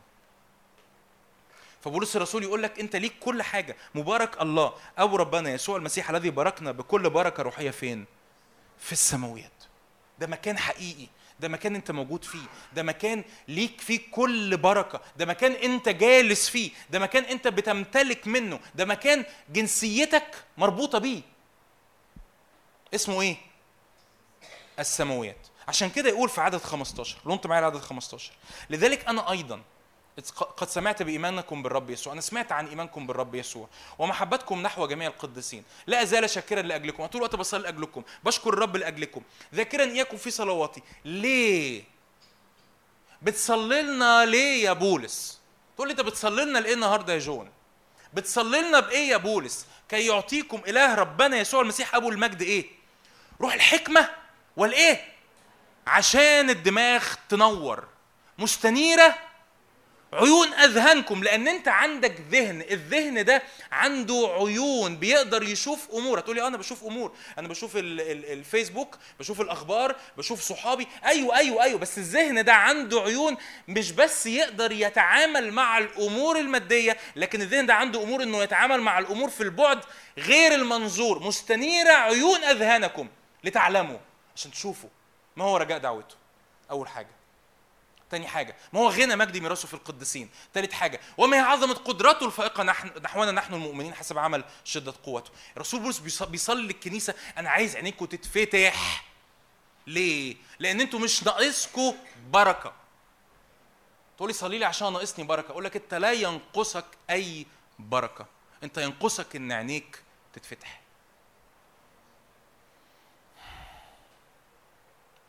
دايما بقول هذا التعليق. رسول بولس بيكتب لنا جواب بيكتب لنا رسالة. ونقول له أرجوك أنت الرسول بولس يعني على سن ورمح صلي لنا باركنا. لهم أنا اصلي لكم صلوه واحدة بس. إيه الصلوة يا بولس؟ إيه الصلوة يا بولس؟ إن عينيك تتفتح. إيه ده يعني أنا مش مش هتصلي لي إن ربنا يباركني؟ أنت مش محتاج. انت مش متصلي ان ربنا يستخدمني كده ويشجعني؟ انت مش محتاج. انت مش متصلي لي مش هتصلي لي إنه يعني يعني ابقى حلو كده مؤمن حلو كده ومش محتاج. انت مش هتصلي عشان ظروفي صعبة؟ انت مش محتاج. مش محتاج؟ لا أنا محتاج. يقول له أنت أنت لسه مش فاهم. الرب بالفعل باركك بكل بركة روحية في السماويات.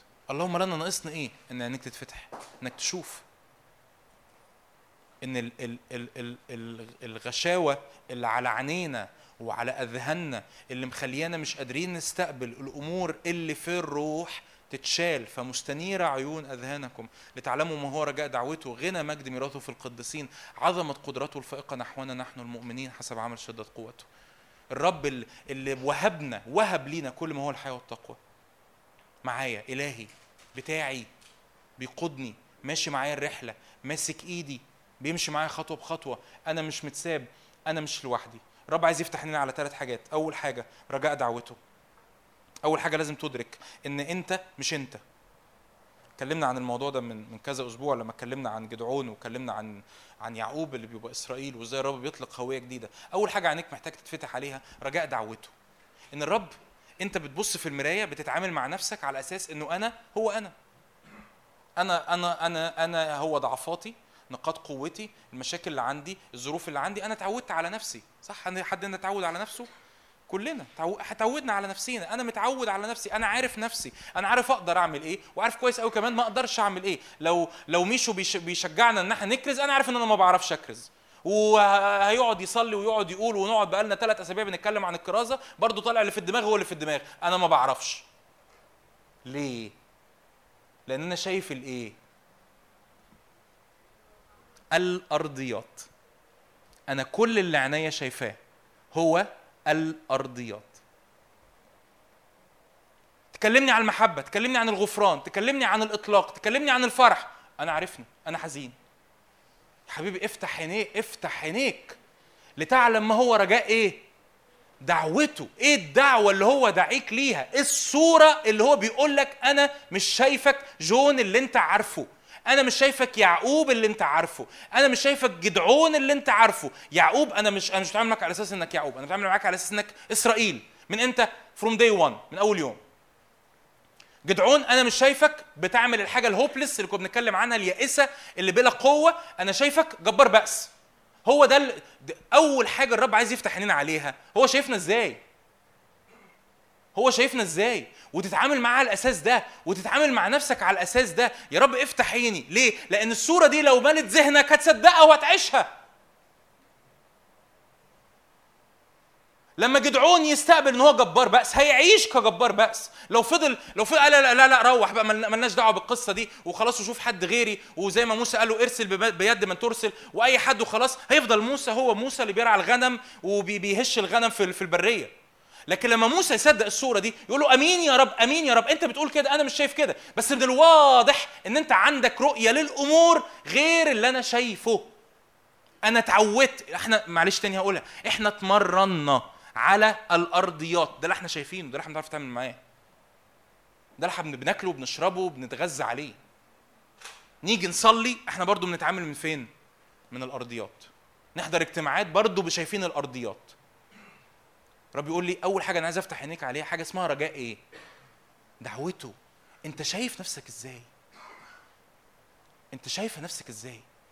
أنت شايفه نفسك بحسب اللي أنت متعودة عليه ولا ابتدت عينيكي تتفتح وابتدت القشور تقع؟ آه أنا شايف نفسي شاب عندي ضعفات بحاول أصارع مع الخطية بحاول أصارع عشان أعيش في حياة القداسة بنت عندي علاقات عندي مشاكل. آه لو عينيك تتفتح إن الرب شايفك مؤثر إن الرب شايفك رجل آية إن الرب شايفك جدعون. أنا آه إيه ده؟ أنا جدعون يا رب. طب إيه ده؟ إيه ده؟ إيه الخطية اللي ملهاش لازمة دي؟ إيه إيه إيه السلاسل اللي بت- بتعطلني دي؟ ارمي ارمي. إيه ده؟ إيه ده؟ إيه ده؟ في في شوية خوف هنا ارمي الخوف. طب إيه ده؟ في شوية جروح هنا ارمي جروح. ليه؟ لأن في حاجة ليها قيمة. أنا بتحرك ناحيتها. هو ده رجع ده دعوته اللي الرب عايز يفتح عينينا عليه. وده ودي صورة حقيقية موجودة عنده في السماويات. بس صدقها بس اقتنع بيها بس اعيش منها. بس أقول له يا رب اقعد قدام الكلمة عشان كده الكلمة مهمة. اقعد قدام الكلمة واقعد قدام الصلاة. واقول له يا رب افتح عيني وجدد ذهني وجدد افكاري وجدد رؤيتي وجدد يا رب اللي أنا اعرفه عن نفسي لأن يا رب محتاج أشوف نفسي زي ما انت شايفني لأن انت عندك صورة في البعد غير المنظور. في, في الواقع التاني في البعد الآخر في البعد الروحي الصورة دي حقيقية أكتر من الصورة اللي أنا شايفها عن نفسي. لما ناس افتح معايا عبرانيين 11 أنا هي دي الثلاث نقط اللي اتحرك فيها رجاء دعوته غنى مجد ميراثه عظمة قدرته ونختم مع بعض. عبرانيين 11 في ناس شافوا الصورة دي وصدقوها. عبرانيين 11 من أول نقرأ عدد 8 بالإيمان إبراهيم بالإيمان بالرؤية برؤية الأمور اللي في السماويات. ما هو الإيمان؟ هو الثقه بما يرجى. والاقام بأمور إيه؟ لا ترى أمور مش بتشافى في العالم المادي لكن هو موقن إن هي حقيقية. هو ده الإيمان. فلما دعي بالإيمان لما دعي لما الرب قال له تعالى اخرج ورايا يا إبراهيم. إبراهيم في عنده مدينة عنده بلد اسمها اور الكلدانيين عايش فيها. عنده أهل عنده قبيلة عنده ناس عنده عزوة عنده عنده غنم عن عنده حاجات. ربنا يقول له إيه؟ اخرج ورايا. اذهب من أرضك ومن عشيرتك. اذهب إلى الأرض التي أريك. هتوديني فين يا رب؟ أنا كنا كان عندي قصور في اور الكلدانيين هتوديني فين؟ خيمة. هتعيش في خيمة. طب مين هيخرج معايا من العشيرة؟ محدش. لوط. أبوك هيخرج معاك هيعطلك وبعد كده هيموت. وهتبقى لك لوط وبعد شوية لوط هيسيبك. يبقى إزاي إبراهيم يستجيب للدعوة دي؟ لازم يكون شايف حاجة مش أرضية. والحاجة دي حقيقية مش وهم. الحاجة دي إيه؟ حقيقية. مصدقها جدا. مقتنع بيها جدا. شايفها طول الوقت. إزاي يا رب فلان ده بيتبعك؟ شايف حاجة. شايف شخص. شايف دعوة. وشايف الرب أكتر ما شايف أي حاجة تانية. وإلا مش هيخرج. فإبراهيم ده لما دعي أطاع. إلى إلى- أن يخرج إلى المكان الذي كان عتيدا أن يأخذه ميراثا. لا يعلم إلى أين يأتي. بالإيمان تغرب في أرض الموعد. اتغرب بقى عايش غريب. في الأرض اللي المفروض يمتلكها في يوم من الأيام كأنها غريبة. ساكنا فين؟ في خيام. كان عنده بيوت فوق الكلدانين بس ساكنا في خيام مع إسحاق ويعقوب الوارثين معه لهذا الموعد عينيه. لأنه إيه؟ كان ينتظر المدينة التي لها الإيه؟ الأساسات. هو كان شايف أورشليم السماوية. هو كان شايفها كان مدرك إن في مدينة في البعد الروحي معدة ليه. دي المدينة اللي أنا قاعد فيها أنا مش قاعد في الخيمة. فالناس تيجي بتتعامل معاه على انه واحد غلبان في الصحراء في خيمة. هو مش شايف نفسه في خيمة. هو مش شايف أنت أنت إزاي يا إبراهيم؟ يا دعوة ربنا الصعبة عليك. إزاي تسيب اور الكلدانيين وتقعد في خيمة؟ يقول لهم أنا أنا بص- بصراحة أنا مش قاعد في خيمة. أنا شايف المدينة التي لها الإيه؟ أنا شا- أنا شايف بعد روحي حقيقي واقعي منطقي جدا أكتر من الأمور الأرضية. أكتر من اور الكلدانيين. صانعها وبارئها الله. عدد 13 في الإيمان متى هؤلاء أجمعون؟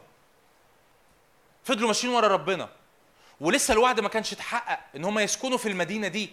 فضلوا ماشيين ورا ربنا. وهم لم ينالوا المواعيد بل من بعيد عملوا إيه؟ طب عايشين إزاي؟ هم لسه ما امتلكوش المدينة لأن المدينة دي كلنا هنسكن فيها في الظهر الآتي. طب هم لسه ما امتلكوش المدينة دي عاشوا إزاي؟ بل من بعيد إيه؟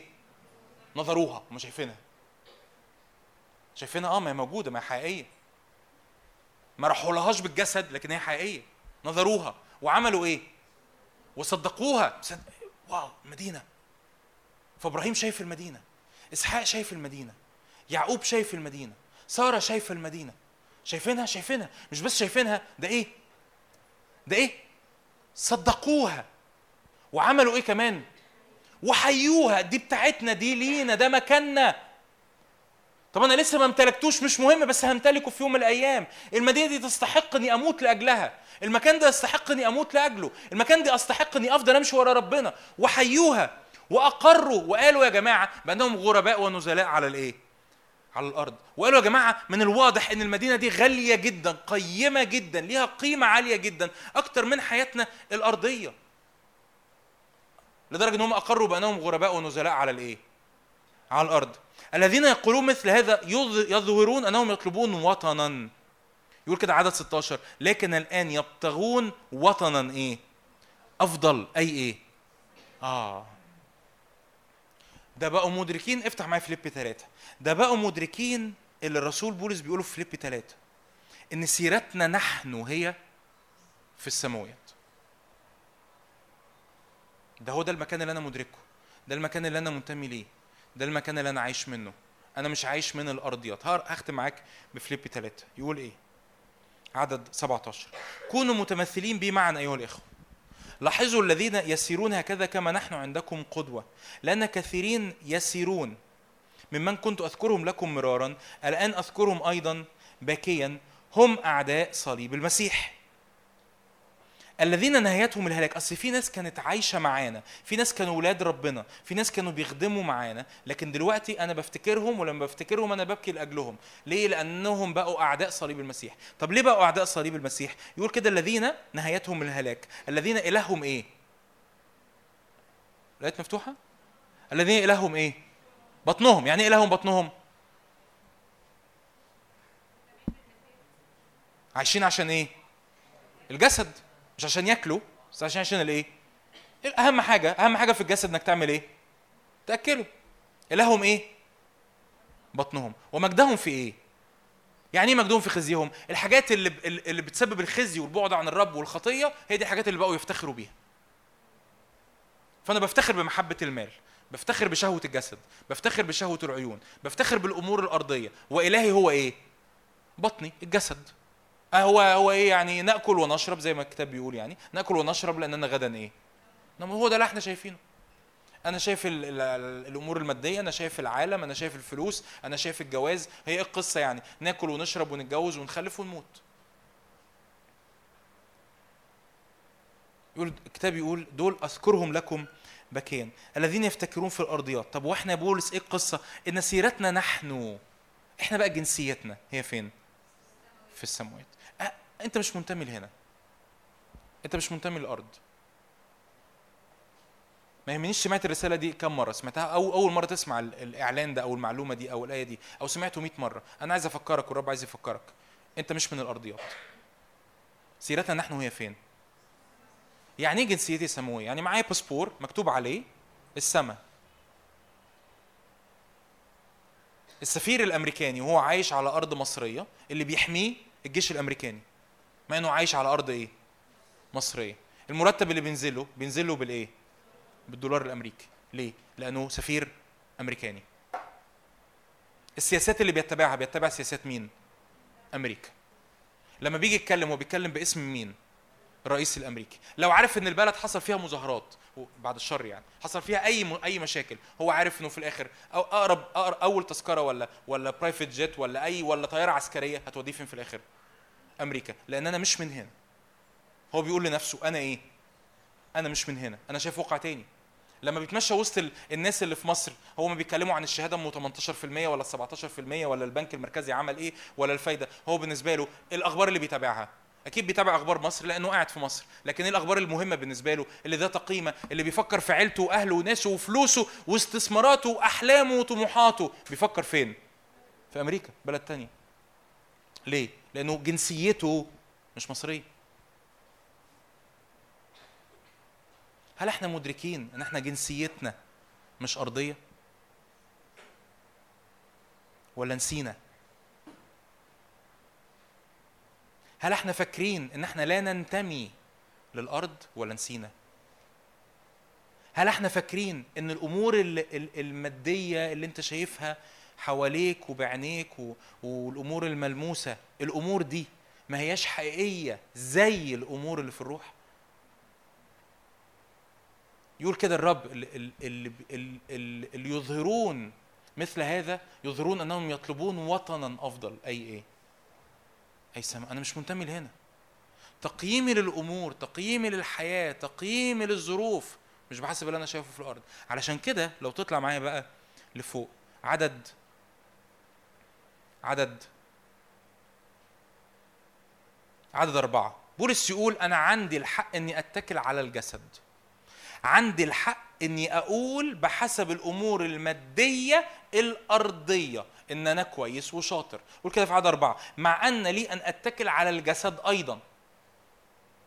إن ظن واحد آخر أن أتكل على الجسد فأنا بالأولى. يعني إنجاز إنجاز التعبير. طبعا بولس بيتكلم هنا على حاجات دينية ليها علاقة ب- بأن هو شخص يهودي. لكن تعالى نفترض هنا إن أنت بتقابل واحد بيقبض 2000 جنيه في الشهر. بس أنت راجل بتقبض بالدولار بتقبض 2000 دولار في الشهر. ونفترض إن هو بيتكل على الجسد فأنت تقول له أنا ليا الحق أن أتكل على الإيه؟ على الجسد أكتر منك. أنا ليا الحق أني أتكل أتفشخر يعني إنجاز التعبير أكتر منك. قول أنا ليا الحق أني أتكل على الجسد فأنا بالاولى من جهة الختان مختون من جنس إسرائيل من سبط بنيامين. دي كلها حاجات عالية قوي في شعب إسرائيل. من من جهه الختام مختون من جنس إسرائيل من سبط بنيامين يعني يعني نسبي معروف بعد السبي من سبط بنيامين. عبراني من العبرانيين من جهة الناموس فريسي ده حتى بالناموس أنا أكتر واحد مدقق في الناموس. من جهة الغيرة طب وبحسب الغيرة بحسب الجسد ده أنا كنت بضطهد الكنيسة. من جهة البر الذي في الناموس بلا لوم يعني ما علياش عيب. لكن عدد سبعة. آه. الإيمان يعمل إيه بقى؟ يخليني أحسب الأمور صح. لما أشوف دعوة الرب ليا لما أشوف ميراثه اللي أودعه فيا لأن هذا الكنز في أواني خزفية. إيه ميراث الرب اللي أودعه فيك؟ روح القدس. الرب نفسه ساكن فيك. لما تدرك عظمة قدرته الفائقة نحوك إن الرب بنفسه بيتحرك في حياتك وعنده استعداد إنه يمد إيده في حياتك بشكل عملي ويفتح الأبواب قدامك ويباركك ويطلقك ويستخدمك تشوف إن الرب معاك. تكتشف إن في أمور لكن ما كان لي ربحا الأمور الأرضية اللي أنا كنت شايفها ربح لكن ما كان لي ربحا فهذا قد حسبته من أجل المسيح إيه؟ خسارة. ما تستحقش. الآيات دي مش بتكلمني عن عظمة التكريس والتكليف وقد إيه أنت بتضحي عشان ربنا. الآية ما بتقولش كده. الآية ما بتقولش هنا إن بولس ضحى. الآية بتقول إن بولس ضحى. اقروا الآية كويس. الآية بتتكلم عن التضحية. أمال الآية بتتكلم عن إيه؟ عن الحساب. يعني إيه حساب؟ يعني تحسبها. بولس حسبها. طلع مين كسبان السماويات ولا الأرضيات؟ السماويات. لكن ما كان إيه؟ فهذا قد إيه؟ حسبته. من أجل المسيح إيه؟ خسارة. هو أنا ليه متمسك قوي بالأرضيات؟ آه عارف ليه أنت متمسك بالأرضيات؟ أنت لسه ما حسبتهاش صح. أنت لسه عينيك ما اتفتحتش. هو أنا ليه مش قادر أمشي سكك فيها تكريس وقداسة وتبعية وأحط تكليف ربنا على حياتي وأشيل النير كل يوم؟ أنت لسه عينيك ما اتفتحتش. ما هو ده الكل اللي بنتكلم عنه النهارده. أنت لسه عينيك شايفة الأرض. أنت لسه عينيك متمرنة على الأرضيات. لسه عينيك ما اتفتحتش على الوطن الأفضل السماوي. لسه عينيك ما اتفتحتش على عظمة تبعية المسيح. لسه ما أدركتيش إن سيرتك هي في السماويات. إن جنسيتك سماوية مش أرضية. مش الأمور بحسب المنظور واللي أنا حاسه واللي أنا شايفه واللي أنا متلامس معاه والأمور المادية والفلوس والأكل والشرب والخروج والفسح وكل حاجة في حياتي هي الأمور اللي متشافة المادية الملموسة المحسوسة. يقول كده لكن ما كان لي ربحا حسبته من أجل المسيح إيه؟ خسارة. بل إني أحسب أيضا كل الأشياء إيه؟ أيضا إيه؟ خسارة. من أجل ده مش بس اللي كان لي ربحا لكن كل حاجة أحسبها أيضا خسارة. من أجل فضل معرفة المسيح يسوع ربي. الذي من اجله إيه؟ خسرته؟ وأنا عمال أتقطع واتمرمخ في التراب وأقول له يا رب أنا مش قادر يا رب اسيب الحاجات الحلوة دي علشانك. بيقول كده؟ بيقول إيه؟ لكن ما كان لي ربحا فهذا قد حسبته من أجل المسيح إيه؟ الذي من اجله خسرته؟ كل الأشياء. وأنا أحسبها إيه؟ عشان هي نفايه فعلا. عشان هي فعلا ملهاش قيمة. ليه؟ أصل ده واحد عينه اتفتحت. اتفتحت على إيه؟ أن هيئة بولس يقول كده في كورنثوس اولى سبعة أن هيئة هذا العالم تزول. ده واحد عينه اتفتحت إن في وطن مدينة باقية صانعها وبارئها الله التي لها الأساسات مدينة ثابتة. قوية حقيقية أنا منتمي ليها. لو أنا دخلت في معركة مع جيش أرام أنا عيني بتتفتح وأرى الذين معنا أكثر من الذين معهم. الله يبقى أنا ما انتميش للمدينة دي ليه بكل قلبي؟ ده أنا شايف مدينة ليها جيش ليها قوة ليها سلطان ليها سيادة ليها تأثير على أرض الواقع مش قصص مدارس أحد. المدينة دي فيها كل الإمكانيات اللي أنا محتاجها. الله أمال أنا ليه ماسك قوي في الأرضيات كده؟ لا ده أنا ده أنا ده أنا هنتمي ده أنا هنتمي بكل قلبي ده أنا حساباتي هتبقى مختلفة وكل ما كان لي ربحا أحسبه من أجل المسيح إيه؟ مش بس خسارة لكن كمان إيه؟ نفاية. ليه؟ لا أنا ليا مدينة. أنا ليا مدينة. أنا كل أمور كنت شايفها غالية كل أمور كنت شايفها ليها قيمة اكتشفت إن هي ملهاش قيمة. مش بس ملهاش قيمة ده كل أمر أنا محتاجه. كل أمر أنا محتاجه. أنا مدرك إن الرب باركني. بكل بركة روحيه فين؟ في السماوات وكل ناقصني إن عيني تفتح كل اللي ينقصني نقول يا رب افتح عيني. افتح عيني. يا رب أنا بصيت على الأرضيات أكتر من اللازم. بصيت على الأمور الأرضية أكتر من اللازم. عايز أقول لك كده وأنا بختم. افتكر النهارده وإحنا بنصلي تقول يا رب افتح عيني على الواقع التاني لأن الواقع التاني ده هو اللي يحدد قراراتي هو اللي يحدد مصيري. أنا يا رب خدت قرارات كتير في حياتي. كلنا بلا استثناء بناخد قرارات بناخد عشرات القرارات كل يوم. من القرارات الصغيرة للقرارات الكبيرة. خدت يا رب قرارات كتير في حياتي. من أول قرار الصبح باخد خلوتي ولا ولا بطلع أجري على الكلية وبطلع أجري على أكل عيشي ولا بطلع بطلع أجري على الشغل. من من أول قرار جيت الاجتماع النهارده لقرار إذا كنت بصلي وبقعد أوقات قدام ربنا ولا لأ ولا قرارات إذا كنت بدل ما أطلع فوق الجبل وأرفع إيدي أنا بنزل أقعد أصارع مع الحياة أصارع مع الظروف أصارع مع المخاوف من قرار جدعون اللي بيفضل يخبط الحنطة ولا يصدق إنه جبار بس ويعيش كجب- كجبار بس. بس كم قرار من دول خدتهم وأنا كل اللي شايفه هو الإيه؟ الأرضيات. وكم قرار من دول خدتهم وأنا شايف انه يا رب افتح عيني على الأمور السماوية وعلى المدينة السماوية لأن من الواضح إن في شخص ينفع يبقى موجود في المعادلة أنا مش حاطه في المعادلة. شخص ينفع يقود حياتي بطريقة مختلفة أنا مش واخد بالي منه. وبتناساه وبتجاهله. وبقول يا رب أنا عايز أطلب هذه المدينة لأن الذين يظهرون مثل هذا يظهرون أنهم يطلبون وطنا أفضل أثبت حقيقي أكتر ملموس أكتر ليه أساسات؟ صانعه بارئ الله. آمين؟ آمين؟ هنصلي لإيه الوقت اللي جاي؟ نقول يا رب افتح عينينا على الواقع التاني. افتح عينينا على الواقع التاني. افتح عينينا على وجودي في السماويات. على وجود الرب. على وجود كل بركة روحية أنا محتاجها في السماويات. افتح عيني يا رب علشان لما أجي آخد قرارات من اول من أول ما أخرج النهارده بالليل من الاجتماع وآخد قرارات أحط في الاعتبار إن في مدينة تانية. المدينة دي أنا مش شايفها بالعالم المادي مش شايفها بالعينين المادية لكنها حقيقية. المدينة دي أنا منتمي ليها جنسيتي منها. أمين؟ تعالوا نصلي مع بعض تعالوا نقف. تعالوا نقف نصلي. قولوا روح الله افتح عيني في اسم يسوع. افتح عيني افتح عيني يا روح الله.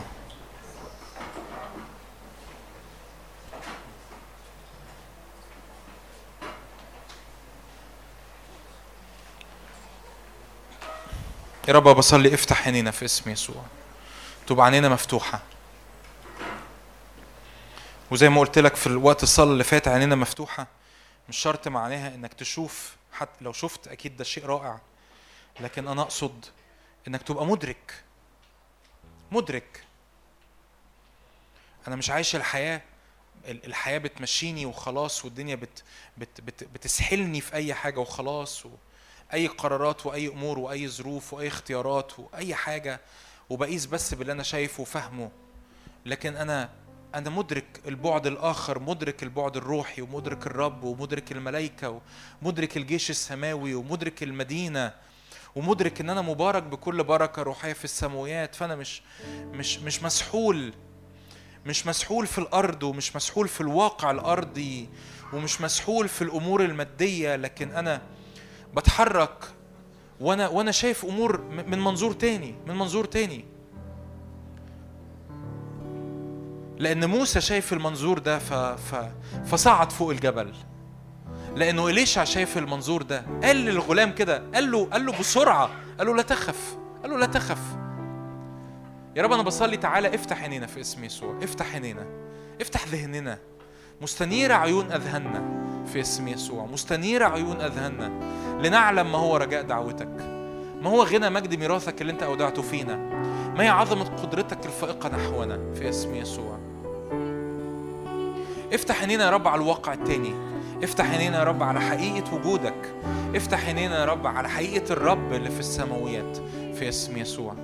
افتح عينينا يا رب على عظمة قدرتك الفائقة نحونا. قد إيه يا رب أنت عظيم قد إيه أنت مجيد قد إيه أنت مليان عظمة ومجد وبهاء وقوة. والقوة دي كتاب يقول كده عظمة قدرته الفائقة نحونا حسب عمل شدة قوته. تقول أنا محتاج قوة ربنا. أقول لك الرب بالفعل أعد قوته ليك. بس أقول رب افتح عيني عشان أدرك عشان أشوف عشان أسمع عشان أفهم عشان أتلامس في اسم يسوع.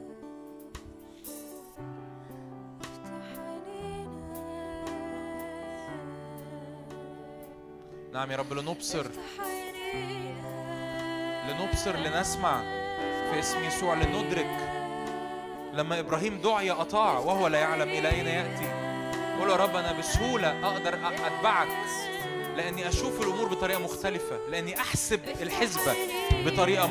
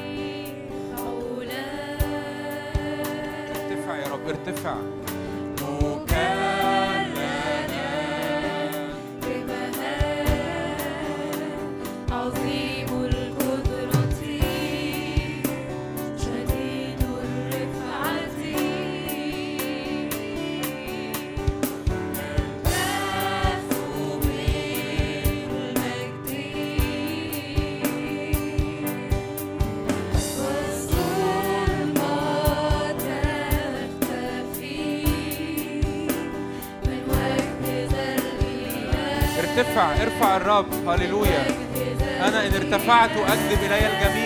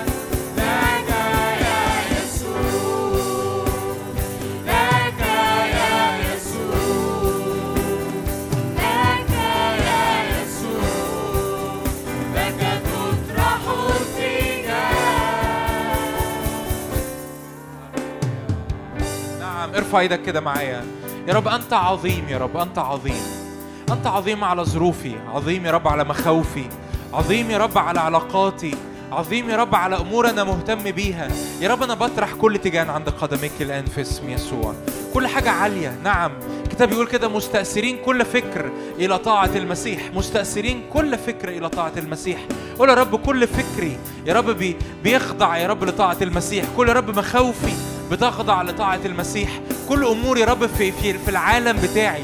كل أمور يا رب في في الأجواء بتاعتي. كل أمور في بيتي. يا رب أنا ب... أنا عايز يا رب أشوف الأمور بطريقة مختلفة. عايز أحسب الحياة بطريقة مختلفة. لأن الذين معنا أكثر من الذين معهم في اسم يسوع. من حقك كده إنك تفرح بالرب. وتعلن كده بسلطان. يا رب أشكرك لأن الذين معي أكثر من الذين معهم في اسم يسوع اللي معايا أكتر من اللي مع العدو. يا رب اللي اللي معايا اللي في صفي أكتر من اللي في صف إبليس. في اسم يسوع. الملائكة يا رب اللي أنت بتحركهم من السماويات. أكتر يا رب من أرواح الشر اللي بيهو- بيهيجهم عليا. أكتر يا رب من الأمور اللي بتهيج عليا في اسم يسوع. الرب معي الرب معي. اعلن كده. نعم يا رب أشكرك لأنك معي. أنت معي. نعم يا رب أنت معي. لا تتركني لا تهملني. كتاب يقول كده لأن الرب قال لا أهملك ولا أتركك. نعم يا رب أشكرك لأنك معي. ولا تهملني ولا تتركني في اسم يسوع. هللويا هللويا.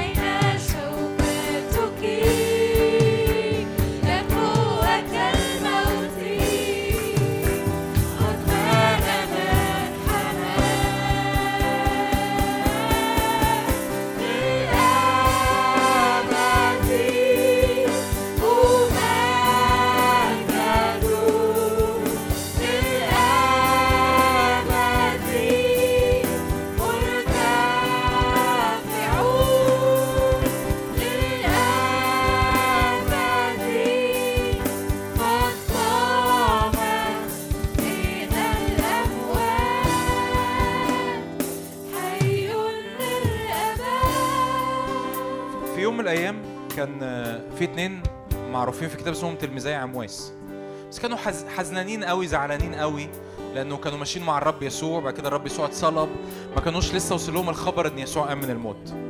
بس الغريب إن هم ماشيين مين جه يتمشى معاهم؟ عارفين القصة. مين جه يتمشى معاهم؟ الرب يسوع ومش عارفينه. أنا عايز اصلي أنا عايز أصلي آه، ضد ال... ال... ال... في شايف في مقاومة كده على أذهاننا. إن عينينا تتفتح إن إحنا ندرك. تخيل معايا اتنين بيتمشوا ومين بيتمشى معاهم؟ يسوع. هو مش إحنا كنا آه، آه، عندنا إيمان وعندنا ثقة إن هو ينقذ شعب إسرائيل وإن هو الرجاء المزمع أن يفدي إسرائيل ومش عارف إيه. وعمالين يحكوا أنت مش عارف. والرب يسوع عمال يكلمهم من الكتاب المقدس ومن العهد القديم ومن الأنبياء. وهم فين؟ مين بيت... أنتوا مدركين؟ مين بيتمشى معاهم؟ يسوع. هم مش واخدين بالهم. قولوا يا رب ارفع إيدك كده معايا. يا رب كل كل عمى يا رب كل عمى روحي. يا رب أصاب أذهاننا وأصاب عينينا. فبقيت يا رب أنت بتبين لنا نفسك. وإحنا مش قادرين نقتنع إن أنت موجود ومش قادرين نشوف ومش قادرين ندخلك في حساباتنا. يا رب أنا بنتهر العمى ده من على عينيا في اسم يسوع. صلي كده معايا أنا بنتهر انت كده هذه الكلمات في اسم يسوع. أنا بنتهر يا رب العمى الروحي اللي على ذهني واللي على إدراكي ده من على ذهني ومن على إدراكي في اسم يسوع. يا رب أبصر. أريد اعلنها كده زي زي بارتيماوس لما جري ورا الرب يسوع قال له يا سيد أريد أن أبصر. قول له كده اصرخها كده قدام الرب. قول له يا سيد أريد أن أبصر. أريد أن أدرك. مش عايز أعيش الحياة كل يوم الديلي لايف اليوم بعد يوم وأنت بتتمشى معايا وأنا مش واخد بالي.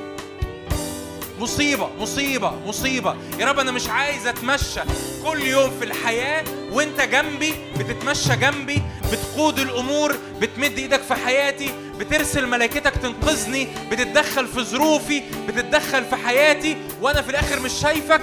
وعمال أقول يا ريتك يا رب كنت معايا. وعمال أقول يا رب هو أنت فين؟ وعمال أقول يا رب هو أنت مش واخد بالك ولا إيه؟ يا رب افتح عينين الغلام في اسم يسوع. افتح عينين الغلام في اسم يسوع.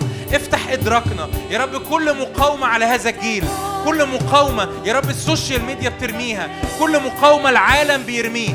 كل مقاومة يا رب الأمور المادية بترميها. كل مقاومة المخاوف وإبليس والخطية. يا رب بترميها على الإدراك الروحي وبترميها يا رب على عينينا الروحية. في اسم يسوع تتكسر من علينا في اسم يسوع. في اسم يسوع تتكسر من علينا. يا رب نريد أن نبصر. يا رب نريد أن نبصر. نريد أن ندرك. يا رب عايزين عينينا تتفتح. عايزين ودنا تتفتح. عايزين قلوبنا تشعر. عايزين أذهاننا تنور. عايزين يا رب الأمور اللي شايفينها غالية وعالية. يا رب ما نحسبش الأمور من هنا ورايح بالأمور الأرضية. لكن يا رب ندرك أن سيرتنا هي في السماويات. ندرك أن جنسيتنا هي في السماويات. ندرك إن الأمور هي سماوية مش أرضية في اسم يسوع. في اسم يسوع.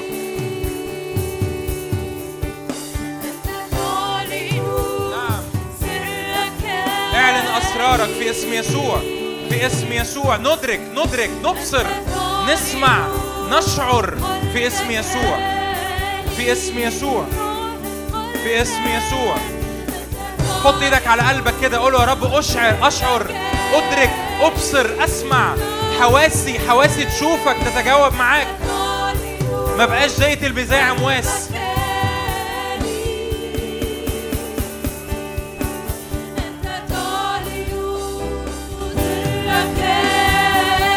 نعم.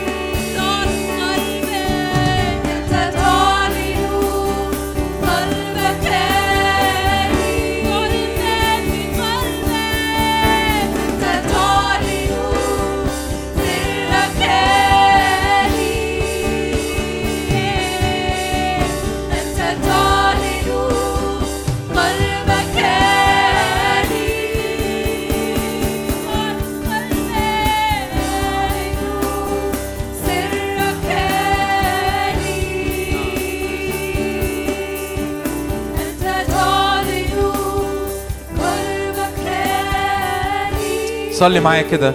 قول يا رب العالم العالم ما يجذبش حواسي أكتر من كده. العالم ما يجذبش انتباهي أكتر من كده. يا رب تقييمي تقييمي للأمور المادية ياخد حجمها الحقيقي. موسى ما تجاهلش الحرب الحقيقية. موسى كان عارف إن في حرب حقيقية فأرسل يشوع. لكن هو عارف كويس قوي إن اللي هيحسم الحرب مش يشوع. اللي هيحسم الحرب وجود موسى فوق الجبل. فقول يا رب أنا أنا مدرك يا رب إن في أمور مادية ومدرك إن في ظروف مادية والرب عارف إن في تحديات وفي ظروف وفي فلوس وفي جواز وفي مخاوف. رب رب شايف ده كله رب عارف ده كله. لكن رب بيقول لك اللي هيحسم الأمور هي وجودك ورؤيتك للأمور من حتة مختلفة. يا رب افتح عيني يا رب على الأمور من منظور الجبل في اسم يسوع. من منظور موسى اللي فوق التلة اللي صعد إلى التلة وعصى الله في يده في اسم يسوع. معلش مرة كمان حط إيدك على قلبك. قول رب قول رب صلي كده. قول رب أشعر وأدرك وأبصر وأسمع. أشعر وأدرك وأبصر وأسمع. رؤيتي تختلف يا رب الأمور. أنا بصلي كده لو تحب. صلي معايا. يا رب من هنا ورايح رؤيتي تختلف الأمور وجهة نظري في الأمور تختلف. لما أسمع أخبار دايما حساباتي مختلفة. دايما طريقة تفكيري مختلفة دايما نظرتي للأمور مختلفة لأني شايف الرب اللي مش متشاف لأني شايف المدينة السماوية التي صنعها وبارئها الله لأني مش بفكر في الأرضيات لأني بفكر إن أنا منتمي للسماويات جنسيتي سماوية سيرتي سماوية حساباتي سماوية فالنتيجة الطبيعية إن ما كان لي ربحا قد حسبته من أجل المسيح خسارة. النتيجة الطبيعية إن تلميذي عمواس عينيهم بتتفتح على الرب. افتح عينينا يا رب افتح عينينا في اسم يسوع. يا رب أشكرك لأجل كل كلمة أنت كلمتنا بيها. أشكرك يا رب لأجل كل سكيب أنت سكبته علينا. ارفع إيدك كده معايا لو تحب. أنا بختم خلاص. قول يا رب اطلق عملك ثبت عملك فينا في اسم يسوع. نكون الجيل اللي بيصعد إلى جبل الرب. نكون الجيل اللي بيرى الأمور من وجهة نظر مختلفة. من زاوية مختلفة من السماويات في اسم يسوع. لا نحيا من الأرضيات بل نحيا من السماويات في اسم الرب يسوع. يا رب نصدق الواقع التاني نصدق رجاء دعوتك نصدق غنى مجد ميراثك نصدق عظمة قدرتك الفائقة نحونا في اسم الرب يسوع. في اسم الرب يسوع لكل مجد يا رب. آمين. آمين. آمين. آمين.